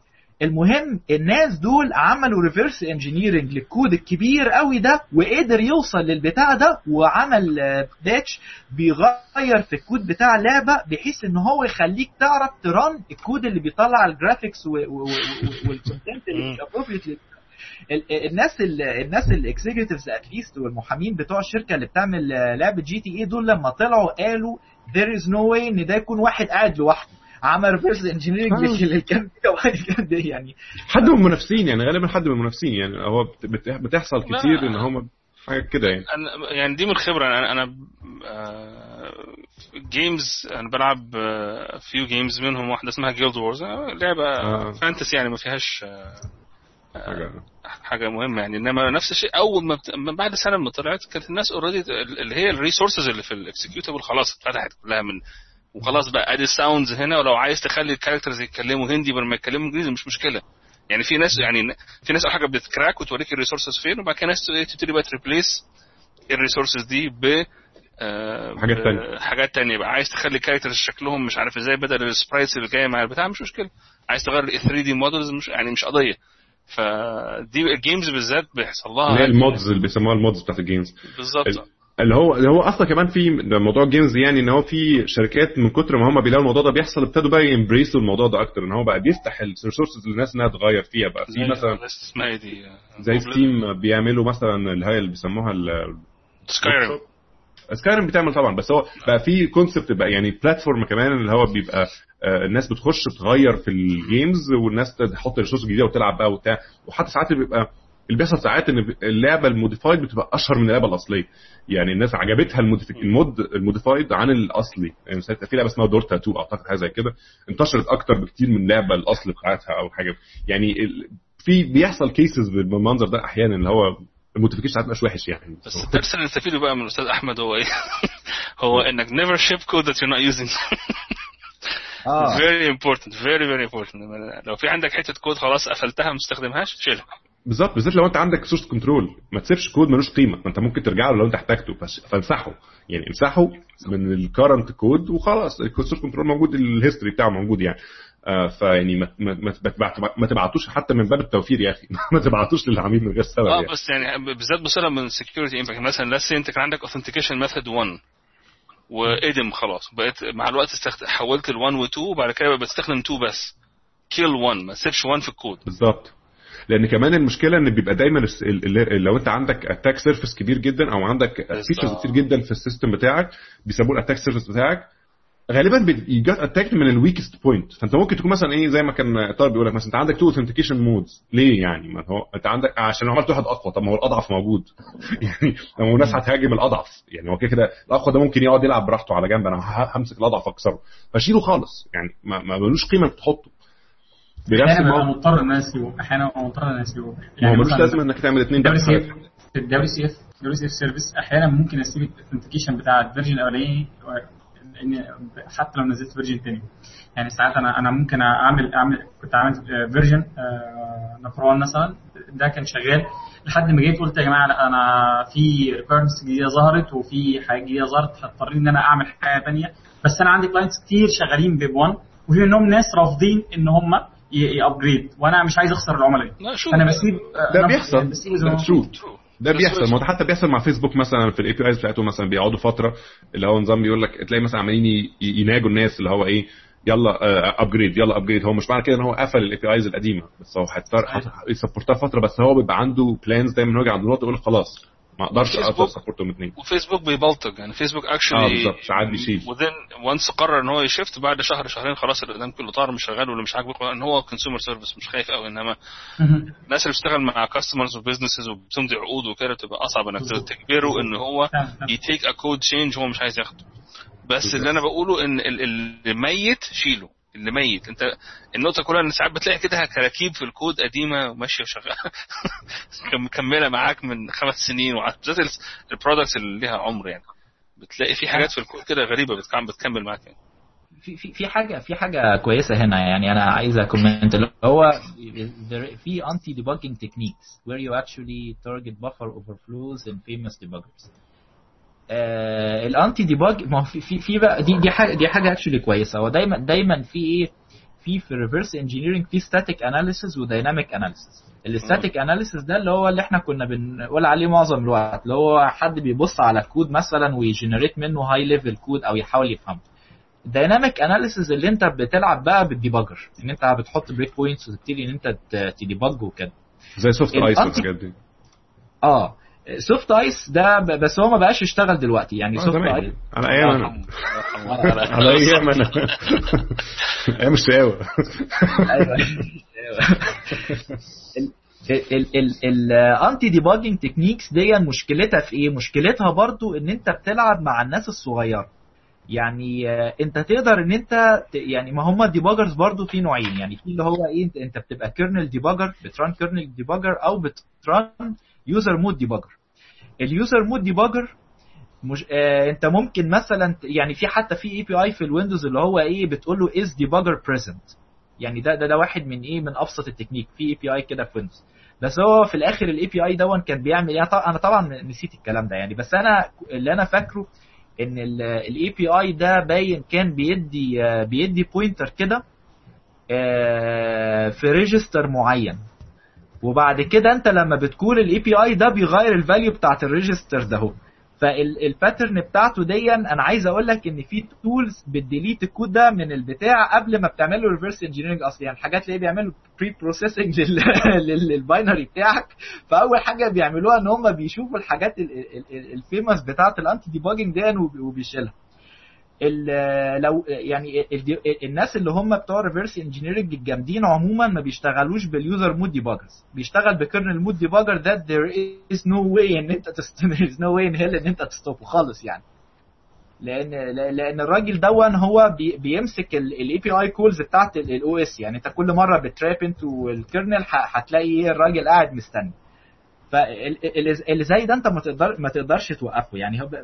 بس هو الفكره كلها انه ايه الانتي ديباجينج دي, دي حاجه دي حاجه كويسه ان انت ايه تخلي الكوست يعني اتليست ان انت ما تخليش واحد في اولى اعدادي يعمل لك كراكنج للبرنامج يعني. دي دي من الحاجات المهمه، اللي يعمل كراكنج لازم يكون اتليست معاه بكالوريوس على الاقل اعداديه على الاقل اعداديه واحد سنتين. كان في حاجه تانية برضه عشان عشان الكومبليتنس يعني، ان احنا كنا قلنا قلنا تقريبا انواع كتير جدا من عشان يعني زي سمري احنا قلنا قلنا انواع كتير جدا من من قلنا السكوفنج اوف ايدنتيتي، انك انت تضحك على ابلكيشن يعني تمبرسونيت حد او تعمل نفسك حد تاني. آه انك انك انت ممكن تاتاك الانفورميشن نفسها، اللي هو تحاول انك انت تاتاك الداتابيز او او الداتا اللي اليوزر نفسه او الابلكيشن نفسه بيستخدمها، او او تلعب تمبر الابلكيشن دي. برضه من الحاجات في حاجات احنا يمكن او حاجه بسيطه ما كناش فيها اللي هي اللي هي الدينايل اوف سيرفيس. الدينايل اوف سيرفيس برضه من الاتاكس اللي هي آه ممكن تكون فيري تريفيال انك انت هتاخد بالك منها وتعمل حسابك عليها ما تحصلش. وهي كمان المشكله انها لما بتحصل ممكن تدمر يعني مش تدمر توقع البيزنس بتاعك فتره طويله يعني. لو يعني مثلا الدينايل سيرفيس ابسط حاجات مثلا هو نظام ايه اللي هو ساعات بيسموه ديستريبيوتد دينايل سيرفيس، مثلا هو حد يقعد يعمل مثلا نتورك اوفر فلو للنتورك بتاعتك بريكوست من حتت كتير في الدنيا، فالسيستم بتاعك يبقى اوفر ويلمد جدا فيروح واقع ما يقدرش يستحمل كل هذا الكم من الريكوستس فيروح متدمر. اللي هو اللي هو بس, هو بس الاهم انه يتشغل بالريكوست دي وما يقدرش يسيرف الاكشوال كاستمر، يعمل دينايل اوف سيرفيس انك انت عمال تانسر شخص عشوائي عمال يبعت لك ريكوست من الصين والكاستمر بتاعك يخش لوجن يجي له سيرفرز بيزي بالظبط سيرفر، او السيرفر نفسه يكراش او سيرفر يقع او الحاجات المنظر ده. في برضه في ده ده واحد من اللي هي ايه اللي هو زي الكلاسيك اتاكس اللي هو نظام اللي هو يقعد يبعت راندوم ريكوست على السيرفر ومش عارف ايه. بس طبعا ده لو انت عندك فاير وولز محترمه او نتورك infrastructure محترمه اوتوماتيكلي هتبلوك اللي هي الفيري فريكوينت ريكويست من حته واحده دي، او انت مع الوقت بتقدر تعرف الاي بيز ومش عارف ايه وتقدر تبلوك الناس دي على النتورك ليفل بحيث ما يوصلوش الابلكيشن اصلا.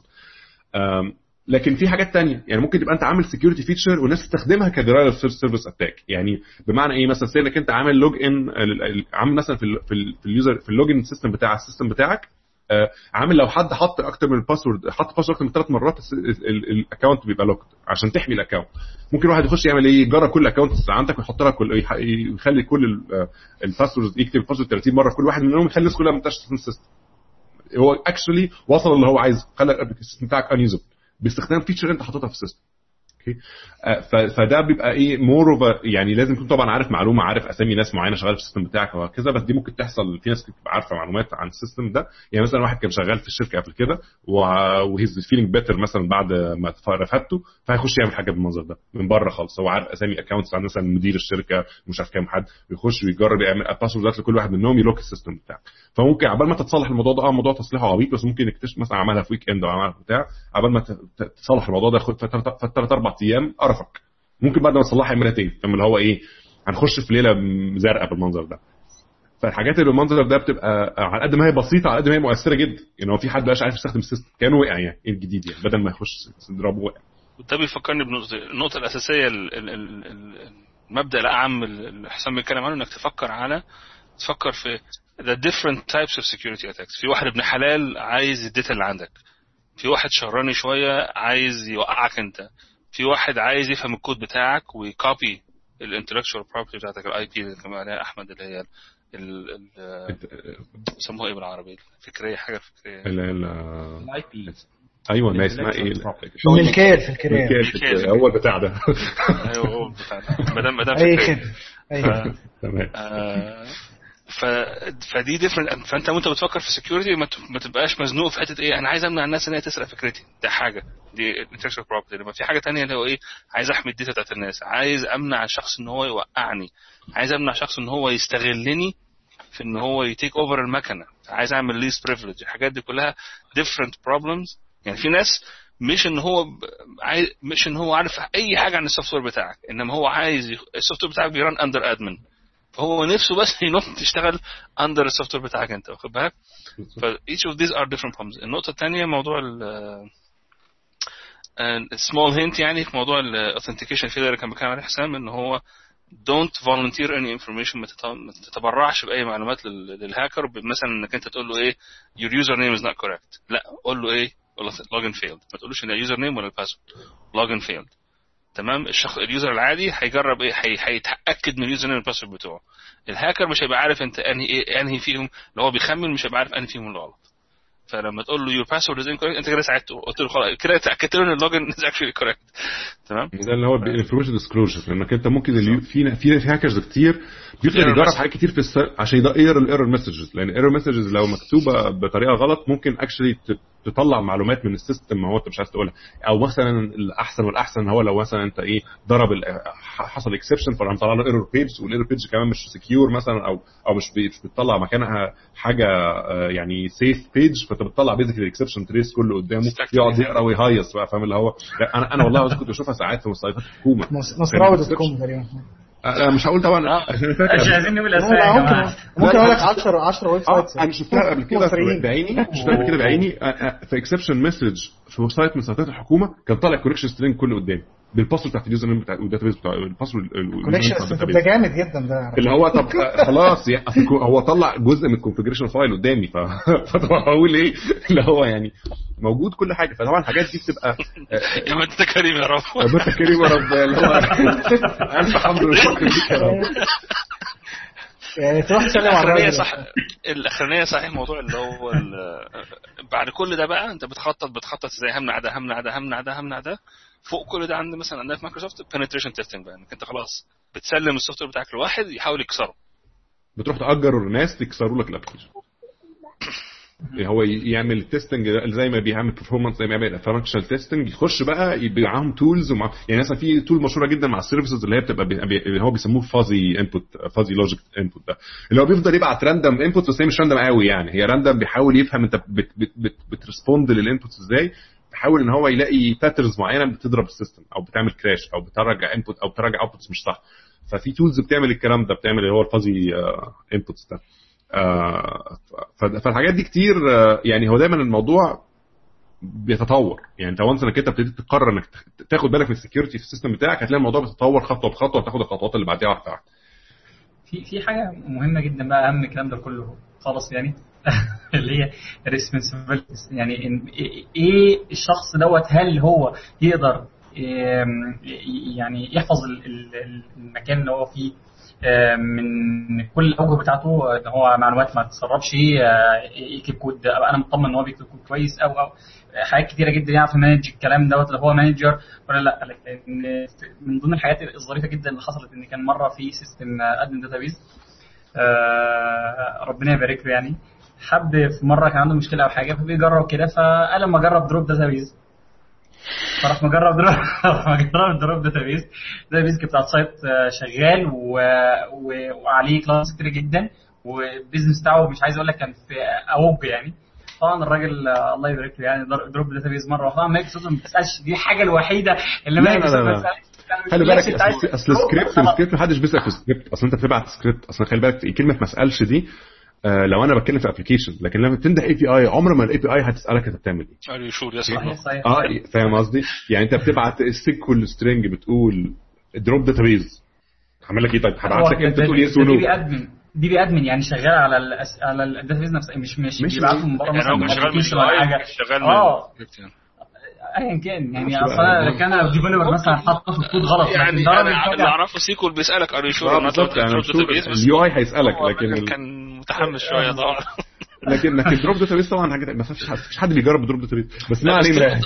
ده بس متفاهم على فكره على قد ما هي دي اكتر دي دي اكتر يوزر انكومبتنس ومش سكيورتي قوي, دي اكشلي زي واحد عمل فورمات سلاش يو يعني هو مصمم يموت نفسه يفكر يفكر لو بعت الانسكريبشن بعت يو كمان يعني هو هيص يعني. بس ال ال ال النقطه الاكشن المهمه فعلا المرتبطه بالحكايه دي موضوع اللي هو انك انت تست يور سوفت وير ريلايبيليتي از سترونجلي تايد تو software security. يعني احنا مثلا عندنا في جزء من السكيورتي بتاعتنا ان الفولت تولرنس بتاعنا يبقى قوي, زي موضوع مثلا الدروب داتابيز دي, انا عملت دروب داتابيز خلاص انا جبت عينت الشخص الذي كانش المفروض عينه عينته لا فنجح في ان هو يدروب داتابيز تمام. ايه الديزاستر ريكفري موديل بتاعي, ايه دي النقطه ان هو المفروض ما يبقاش السيستم بتاعي مبني ضد يعني you try to full proof your system طبعا as much as it's worth it. يعني نرجع تاني لموضوع البيزنس انك انت مش هتحصن التحصينات دي كلها على سايت بياخد اوردرز بتاعت مؤمن, انما ممكن تحصن تحصينات على سايت في داتا كريتيكال فعلا. مثلا احنا عندنا في السيرفيسز من الحاجات الجميله عملتها امازون نتفليكس على فوق امازون, نتفليكس ده كلاود سيرفيس شغال على امازون تمام, اخترعوا حاجه اسمها كياس مونكي اه ومسرحين جوه داتا سنتر, ده عباره عن اكشلي سوفت وير شغال جوه داتا سنتر عمال يخرب الدنيا, يطفي سيرفر يقطع كابل سوفت وير شران يعني عامل زي الراجل الراجل بتاع الداتا. احط شويه كونتكست يعني, المشكله دايما في الديستريبيوتد سيستمز الناس بتكتب ديستريبيوتد سيستمز كتير ساعات بينسوا ابسط مثال او ابسط مبدا في الديستريبيوتد سيستم, ان مفيش حاجه ريلايبل حواليك, لا النتورك ريلايبل ولا السيرفيس انت بتديها ريلايبل ولا المكنه انت راجع عليها ريلايبل, اي حاجه ممكن تقع. فهم عشان يتاكدوا ان نتفليكس عشان يتاكدوا ان الناس ما تنساش ده, من جزء من السيرفيسز اللي بتبقى شغاله على داتا سنتر حاجه اسمها كيس مونكي, كمان عنده حاجه اسمها كيس جوريلا. بس كيس مونكي ده شكله مشابه جوريلا, كيس جوريلا ده بيوقع داتا بيوقع داتا سنتر بحاله, لكن كيس مونكي بيوقع سيرفيسز راندم كده اللي هو نظام هو ماشي كده يروح ايه السيرفيس دي طفيها اللينك النتورك ده قافلها علشان يخليك غصب عنك وانت بتكتب كود تبقى فولت توليرنت, لانك انت لو عارف ان الفولت مش بس احتمال تحصل لا هي هتحصل, فاهم قصدي يعني هو بيحول الاحتمال لحقيقه اوكي, فده بيخليك تطلع كود احسن من الاصل. فهو البروجكت ده اوبن سورس عشان ناس كتير بتستخدمه بقى بره نتفليكس يعني وبتاع. آه كيس مونكي ده آه سوري كيس جوريلا كمان موضوع ان هو بيقفل داتا سنتر بحاله, ده بيتست حاجه ثانيه اسمها الفيل اوفر سيناريو, اللي هو لو انت عندك ديستريبيوتد سيستم راننج على اكتر من داتا سنتر, مثلا عندك داتا سنتر في في مصر وداتا سنتر في, في الهند وداتا سنتر مش عارف في امريكا ومش عارف ايه, فانت بتبقى متوقع ممكن يحصل في لحظه مثلا زي ما حصل في مصر حد قطع النت عن مصر تمام اوكي. طب الناس اللي جايه ك... الناس الناس في اوروبا اللي كان بيريكوست بتاعتهم تروح على مصر تروح فين اوتوماتيك المفروض تتحول مثلا على الداتا سنتر اللي في الهند مثلا وات ايفر حته وخلاص حته واستمشت تكون احسن حته بس حته والسلام بدل ما فيش بزنس خالص اوكي. فده الكيس جوريلا ده اللي هو ممكن راندم مثلا مره كل شهرين يروح موقع عليك بتصل شوف انت هتحصل هتعمل ايه بقى ساعتها اوكي. ف فده ده برودكشن مش بتكلم في تيستنج, ده ده برودكشن فيعني اه ده بيرن في البرودكشن ده انا قصدي عليه في الديفلوبمنت انفايرمنت. لا لا لا لا لا ده في البرودكشن وده انا قصدي عليه ان هو مش بيحول ال... بيحولش الاسامبشن بيجنريت ريبورت اللي بفكر انت بتسيبه عمال يلعب كده وبتشوف البرفورمانس بتاع السيرفيس. لو لقيته بيسافر في حته ما يبقى اه ده في شخص مفترض حاجه مخليه البرفورمانس بيقل. الحل مش انك توقف الكاس، ممكن الحل انك تصلح السوفت وير بحيث ان هو لما انت تشد الكابل على المكنه دي ال... بقيت السيستم يفيل اوفر تو سام اذر ماشين. يعني كان حاجات حاجه في موضوع نتفليكس كان حاجه تضحك جدا.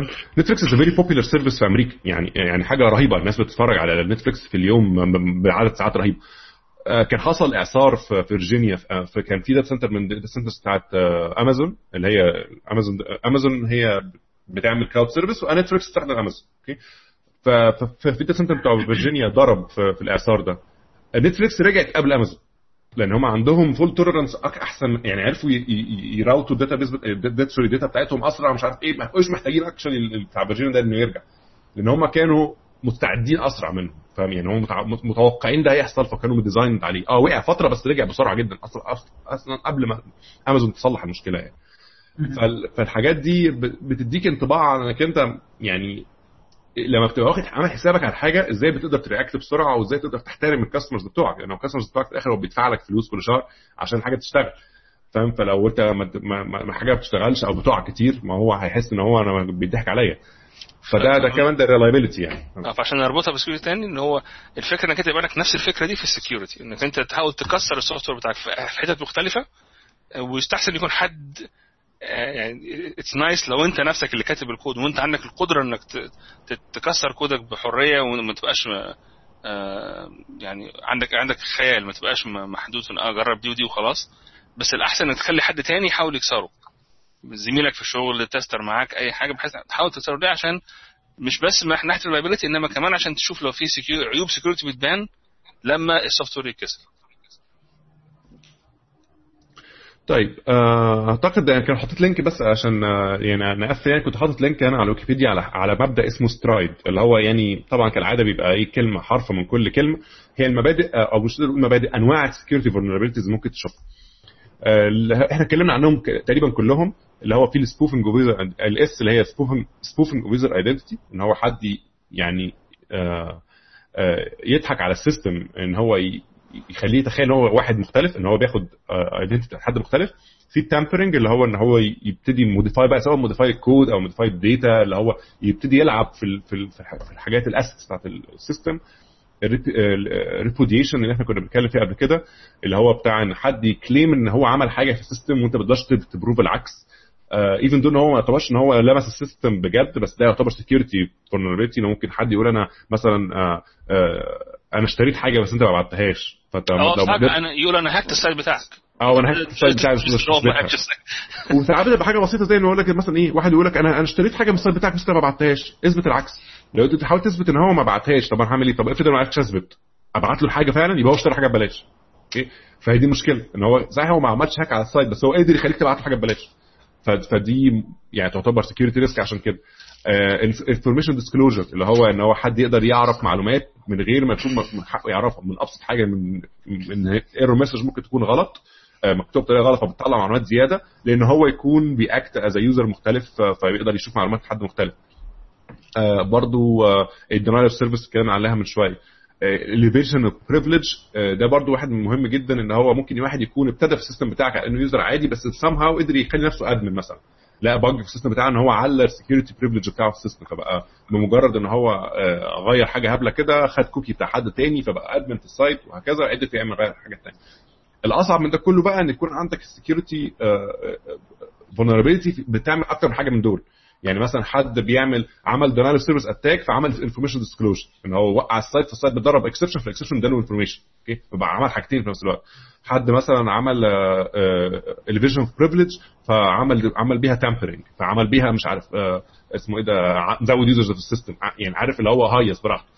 فدايما الفولنربيلتيز لازم تدرسها وتقسمها، وكل واحد منهم ليه طريقه في في الديزاين. اجينست الثريت موديل بيتعامل مع السترايد، يعني الثريت موديل انت بتقول ايه، ادي الكومبوننت بتاعي وادي الداتا، وبعد كده اتعلم على الباوندري دي وتقول دي انا شايف فيها الاس والتي، دي انا شايف فيها الاي والاي، يعني بصراحه يعني دي النقطه، ان الحل بتاع السكيورتي هو المكاشفه وليس الابفسكيشن. الابفسكيشن ده موضوع الانتلكشوال بروبرتي بروتكشن، انما جوه التيم وانتوا بتتكلموا مع بعض لازم يبقى في شفافيه كامله في ايه هنعمل ايه وهنعمله ازاي وايه المشاكل اللي ممكن تواجهنا في كلياتنا فيه. انا حطيت لينك هنا مثلا على على إم إس دي إن ارتكل بيتكلم عن الداتا فلو دايجرام وازاي تستخدم او داتا فلو ازاي تستخدمه عشان تطلع بيه الفولنربيليتيز بيزد على السترايد موديل، يعني اللي هو الرابطه ما بين الاثنين، يعني مثل موجود إم إس دي إن ارتكل يعني. آه ف اي ثينك يعني ما اعرفش، احنا بقالنا كتير قوي بنتكلم، انا بتاع ساعه ساعتين ولا ساعتين ونص حاجه كده يعني، فعشان بس يبقى الموضوع مانجبل يعني. فلو حد عايز يختم بحاجه بأي حاجة لو عايزه يعني، مش مش لازم تكون أي سؤال، عايز يسأل سؤال، عايز يهدي أغنية يهدي أغنية يقول نكتة اللي هو عايزه يعني. أنا أختم بالمثال اللي اتذكر إن هو اكتشف الباترن بتاع الحرامية، ويروح يشيك على الكريدت كارد الأول في بنزينة يتأكد إنه شغال ولا لأ، وبعد كده يروح يشتري حاجة غالية. أنا أنا فعلا برضه حصل معايا نفس المشكلة بس بطريقة تانية، إن أنا لما كان بيبقى عندي اثنين بنك أكاونت، فعشان أحول من أكاونت لأكاونت كنت الأول ببعت بنية زي قرش مثلا أبعته الأول، وبعدين انا ابعت المبلغ اللي انا عايز اعمله. اول ما ببعت البني وبعد كده ابدا على المبلغ، يروح العمليه موقوفه، يتصل بيا البنك يقول لي ان في واحد بعت بني من الحساب بتاعك انت مش انت، اقول له ايوه انا انا بعت بني، يقول لي لا ما احنا شكينا في الترانزاكشن. بس انا برضه اصريت على الموضوع ده، عملته كذا مره، كل مره برضه بيتصلوا بيا لان هو باترن مشهور. ما هو دي مشكله، ان هو هو هو عنده ان هو يبقى عنده آه يعني فولس بوزيتيفز في موضوع ان هو اتسرق، آه احسن من ان هو يبقى عنده يعني ان هو في ناس سرقت فعلا وفوتها. يعني ما عندوش مشكله ان هو يعتبرك انك انت عملت، يعرفك انت شويه يعرفك انت شويه من ان هو تتقرفه بعد كده هو يقول لك ايش مشكله يعني. وهو لعلمك انا ابريشيت اللي بيعملوه البنوك الصراحه في موضوع الكريدت كاردز ده، لأن هما فعلا الديتكشن سيستمز بتاعتهم صراحة محترمة يعني. وحتى لو حصل انك انت انت شخصيا اكتشفت حاجة، لما بتريبورت الحاجة هما بيرياكتوا بسرعة جدا يعني. اول ما بتريبورت انا كذا مرة كنت الاقي مثلا ترانزاكشنز مش انا اللي كاتبها، مش انا اللي عاملها، حاجات صغيرة بقى اللي نظام ممكن بتعدي من السيستمز بتاعتهم، فانا بريبورت الحاجه بقول ان الحاجه دي لا يعني انا مش انا اللي عامل الكلام ده، خلاص بترجع ساعتها. فمن هم ما عندوش مشكله ان هو يرجع لك فلوسك، اهم حاجه يبقى عنده يكيب التراست بتاع السيستم فيك يعني. هو ما عندوش مش مش, مش عايز يحسسك انك انت ده انا لو اتسرقت الكريدت كارد بيطلع عيني انا مش هعمل كريدت كارد، لا هو عايز تعمل كريدت كارد يعني علشان يتاكد انك انت بالعكس عندك فايده عن الفلوس عن الفلوس الكاش، لان مشكله الكاش اللي هو لو ضاع مستحيل ترجعه تاني، خلاص بقى باي باي فاهم، الكاش ما فيهوش جدال. فهو عايز الحته دي فوق الكاش يعني، ان هو لو ان هو لو كريدت كارد اتسرقت واتحط بقى ترانزاكشنز تقدر ترجع في كلامك. فهو ده ده الحته اللي بيبيع بيها يعني، ضمن الحاجات اللي بيبيع بيها الحته دي. الكلام ده موجود في امريكا بس ولا في كل مكان؟ في كل مكان. اصل الفيزا اول مره اسمع الموضوع ده. لا لا لا لا اصل لو انا حد فيزا المفروض انهم عندهم اصل الشركه واحده يعني، هي فيزا وماستر كارد هم نفس الشركه في الاخر، سواء في مصر او في امريكا. اوكي هو البنك في الاخر هو بيبقى متعامل معاهم ومش عارف ايه، بس في الاخر هو الشركه واحده، هي الشركه اللي بترجع الفلوس. بس النقطه الفنيه كنت عايز ازودها على الحكايه دي، ان هو لاحظ ان في حاجتين، في حاجه الاولانيه اللي هي النيجاتيف باترن، موضوع انك انت اللي بيحاول بيني ده في الاول بيبقى ناوي على سوق، او اللي بيروح يخش بنزينه قبل ما يروح للجوهرجي ده غالبا بيبقى حرامي، دي نيجاتيف باترن. النقطه الثانيه في السكيورتي ان يبقى عندك بوزيتيف باترن، الناس العدله اللي بتستخدم الكريدت كارد بيعملوا بايه. ف لاننا فاكر احنا لسه مثلا من كام شهر لسه وي جاست ريليست نيو اي بي اي في التيم بتاعي، عملنا اي بي اي جديده للكاستمرز بقى، وهي سووا الليله والماركتنج بيدوروا على الكاستمرز يقول لهم بقى الحقوا دي الاي بي اي ده سعرها تعمل كذا وكذا وكذا. ففي السكيورتي ريفيو بنتكلم مع الراجل البي ام بنقول له عايزين نكابتشر باد ابس، عايزين نعرف لو حد بيعمل حاجه وحشه. فبص لنا قال لنا in order to tell you what a bad app looks like I need to know what a good app looks like. عشان اقدر اقول لك ان البرنامج ده بيتصرف وحش لازم يبقى عندي logs وهيستوري يوريني البرامج الحلوه بتعمل ايه. فهي دي النقطه الثانيه، ان هم عشان يوصلوا يعني في حاجات باترن سهله زي موضوع الباني والبنزينه والكلام ده، انما النقطه الثانيه ان لازم يبقى عندك فكره الكاستمر بالذات لما تكون فاتح سيرفيس لكذا واحد يعني، زي كده مثلا موضوع مصراوي ولا موضوع مش عارف الجرع اطلب دوت كوم والحاجات دي، انك انت فاتح سيرفيس الناس بتخش تستخدمها وتطلع. لازم يبقى عندك فكره البروفايل بتاع الشخص الكويس عامل ازاي، عشان لما يبقى في حاجه مختلفه عنه تقدر تديتكت، مش بس انك تديتكت اه ده في حد بيحاول يعمل لوجن ويفيل كذا مره اه ماشي دي سهل، انما الشخص بعد ما بيعمل لوجن عمال لي يجرب كويريز غريبه على السايت عندي، بدل ما بيروح يعمل يطلب اوردر عمال لي يعمل يعمل لي ران حاجات غريبه ويجي له أربعة صفر أربعة صفر واحد. ده غلط، ده لازم اخد بالي منه، لازم اعرف الحلو شكله عامل ازاي ويروح شكله عامل ازاي.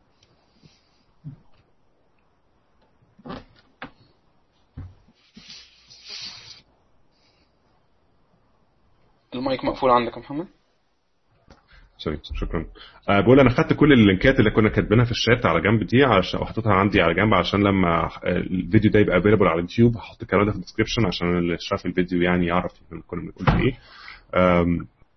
فاعتقد ان ده كلام لطيف. انا انا بصراحه انا شخصيا عجبتني عجبني القعده جدا، الكلام في السكريبت كلام في كلام لطيف. انا كنت يمكن لو كنت حطيت اجنده يمكن كنتش عارف اكفر كل الحاجات دي يعني. بس طبعا يعني برضو this is not an exhaustive list of security issues. يعني انت محتاج تقرأ، اول حاجة لازم تعملها تقرأ.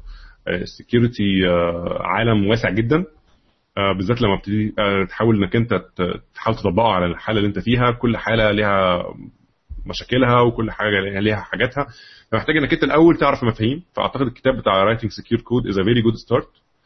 بلس ان هو موجود كتير يعني، هتلاقيه في كل حتة، فده حاجة بسيطة يعني.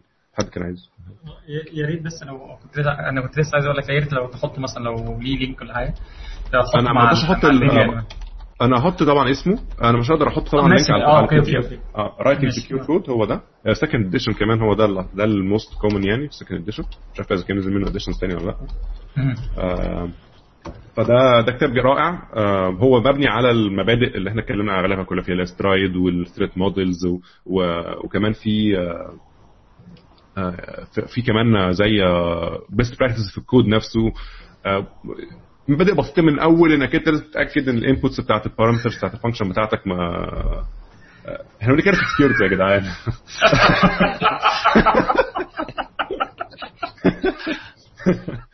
يعني عارف اللي هو طب نخلي نعدي الليله يعني. لو عندك نسخه مضروبه ما صورتش النسخه مضروبه ده كمان حاجه ثانيه لازم كمان ايه كونتنت سكيورتي بقى. ده ده واحد من يمكن انت عشان شغال في في الفيديو ومش عارف ايه، فده ده مبدا اخر، ده مشكله اخرى يعني. ان هو الكلام بتاع انك انت ازاي تعمل اللي هو ديجيتال رايت مانجمنت اللي هو دي ار ام والكلام ده، ده مشكله تانية بتشترك فيها مصنوعات كتير من ضمنها الفيديو اندستري والجيمنج اندستري والحاجات بتاعه المالتي ميديا يعني عموما والموسيقى والكلام ده. ازاي تحافظ على الحاجه بتاعتك انها ما تتسرقش، او لو حد اشتراها ما يوزعهاش على غيره يعني.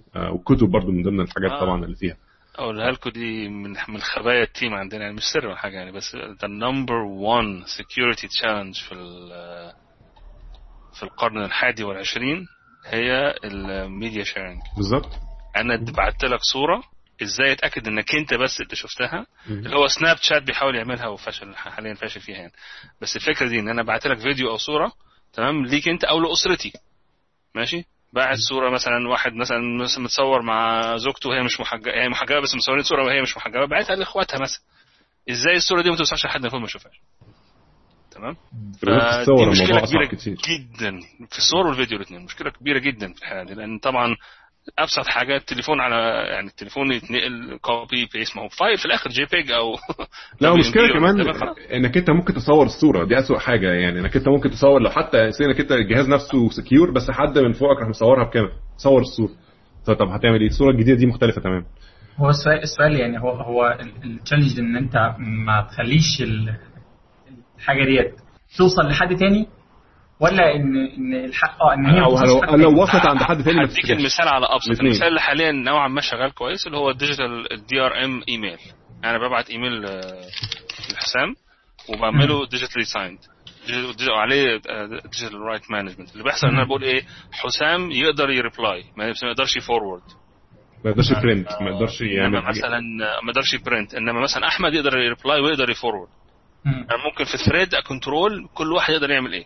بس المشكله انك انت ما تقدرش تتحكم في ان واحد ممكن يصور المونيتور اللي فاتحه قدامك. بالظبط اللي انا عايز اقوله يعني ان دي مشكله. ما انا بقول لك دي مشكله. ماشي، فدي ما تحلش لو كان الايميل فيه آه حاجه، انما برضو بتساعدك. خلي بالك ان مش شرط ان هي تبقى مية بالمية آه بولت بروف، بس ممكن على الاقل تساعدك ان لو حد كسر ونشر الصوره تعرف هو مين. يعني دي نقطه برضو. المشكله الثانيه انك انت انا مثلا الصوره جت على جهازي بعد كده حد خدها كوبي من على جهازي ووداها حته ثانيه, تمام, مفيش اي حاجه تدل ان انا انا الفولنربيلتي ان انا انا المشكله. فدي النقطه الثانيه. فانا فرضت يعني ان النقطه اللي كان بيقول عليها حسام مهمه جدا, موضوع الكونتنت سيكيورتي ده actually is one of the biggest problem, مش بس في الكوربوريت سبيس, يعني معظم المشاكل اللي عليه في الكوربوريت في الكوميرشال اكتر, عشان شخص يبعت صوره بتاعه ابنه ولا بنته لاخوه فجأة يلاقي يلاقي واحد على فيسبوك تبع انت في مصر اكيد شفتها كتير قوي دي, الناس اللي البروفايل بيكتشر بتاعهم على الفيسبوك ناس تانية خالص.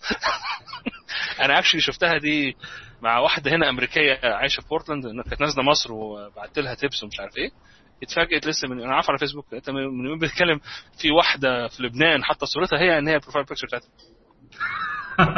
عادي. فدي مشكله كبيره اكشلي. ما هو ده يعني عارف برضه من ضمن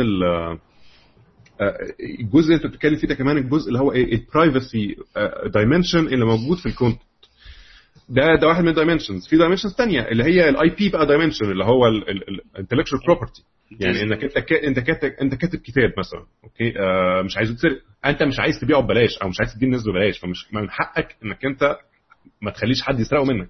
انك انت مصور فيلم, مصور في مسلسل, عامل مزيكا, عامل اي حاجه من الحاجات دي, ليك حق انك انت حد انك انت تبيعه لحد بس هو ده يقدر يشوفه او او اللي اجره منك. حتى اللي بيوزع ببلاش عايز بروبر اتريبيوشن. اي حد فيكم بص على ويكيبيديا, بص على تقرا تحت اللي هي اللي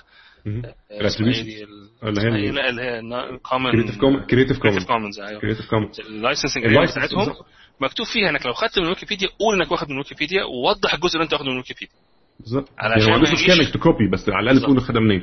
وده وده حتى في السورس كود, يعني حتى الاوبن سورس سوفت وير مثلا اللي هو مثلا تحت جي بي ال لايسنس او جي بي ال في اتنين والحاجات دي, ما هو في الاخر الكود اذا انتلكشوال بروبرتي, فانت ممكن فهو انتلكشوال بروبرتي باي ديفولت حتى لو مفيش لايسنس محطوطه, يعني لو فيش حد حاطط لايسنس مكتوبه تحتيها فهو بروتكتد باي ديفولت. اوكي, لازم لو انت عايز تخلي اللايسنس لو انت عايز تخليه مفتوح فانت بتحط لايسنس تفتح الحقوق دي, فاهم؟ فانت بتحط عشان كده الجي بي ال محطوطه ان هي تقول ايه, او حتى من سيبك من الجي بي ال تعتبر ريستريكتد شويه, انها بتقول انت من حقك توزعه بس لازم اللي توزع يكون طبعا اتريبيوتد, ولو انت استخدمته لازم اللي استخدمته يكون مفتوح هو كمان. بعد كده في اللي هي الجي بي ال في اتنين فتحت الموضوع شويه. بعد كده بعد كده عندك كمان ايه في مثلا لايسنس ثاني في ام اي تي لايسنس مثلا, ام اي تي لايسنس بيزيكلي اعمل اللي انت عايزه, خده وزعه وما تاخدش توزعه وتبيعه وما تبيعش اللي انت عايزه اعمله, بس في الاخر اللايسنس هي اللي قالت كده. اوكي, يعني انت مش يو كودنت يعني اسيوم ده من مجرد انك انت بصيت في الكود ما لقيتش لايسنس يبقى هو مشاع, لا هو باي ديفولت محمي لحد ما صاحبه يقول ان هو مش محمي او هو مش ناوي يحميه او هو مش عايز يحميه, اوكي, او هو متبرع بيه, لكن لكن الحق الاصل في في الانتلكشوال بروبرتي انها محميه. فطبعا انك انت بقى ده البرنسبل ازاي تطبقه في الواقع, ده المشكله بقى انك انت بقى تديفلوب التكنولوجيز وتديفلوب الميثودولوجيز انك انت تخلي الحاجه دي تحصل. بيزنسز ضخمه في امريكا مثلا او في العالم زي نتفليكس وزي هولو وزي الناس دي, حياتهم كلها مبنيه على ان هم بيحموا الانتلكشوال بروبرتي بتاعه الناس اللي بي بيوزعوا الكونتنت بتاعهم. لو لو الحاجه دي اتكسرت فالناس دي هتروح في ده, فالحاجات دي بتبقى مهمه جدا يعني. بس فده ده يمكن موضوع اخر كبير جدا اللي هو الكونتنت رايت مانجمنت وازاي تحافظ عليه. ده موضوع يمكن اكبر حتى من مستوانا احنا, انا على الاقل مستواي انا ان انا اتكلم فيه لان هو موضوع معقد جدا يعني. ماشي, اعتقد ان احنا يعني اتكلمنا كلام حلو, اتكلمنا كتير قوي. اعتقد يعني لو مش متخيل ان حد يكون بيتفرج على لحد دلوقتي بالذات لو بيتفرج يعني بعد تصوير يعني الله يتفرج اهو يعني بقى راجل بطل الصراحه يعني وصل لحد دلوقتي. بس فانا هحط ان شاء الله اللينكات مع الفيديو كويز كويز جيت لهنا انت يعني, وحط في الاخر بهدوء بنناقش موضوع السكيورتي.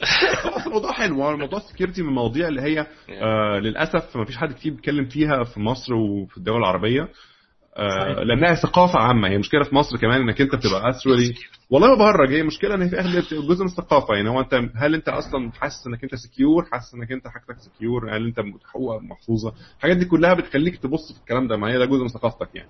انت وانت في الجامعه احنا كنا كنا احنا في الجامعه كنا عاملين نكرك ابلكيشنز مش عارف هنعمل ايه, ما هو كان حاجات موجوده يعني. فده اللي كان موجود يعني. فطبعا ده الواحد لما يعني فهم شويه الموضوع الموضوع ده خطر يعني. I plead the fifth. اه بالظبط يعني. انا ده كونتريبيوشن عن العالم يعني.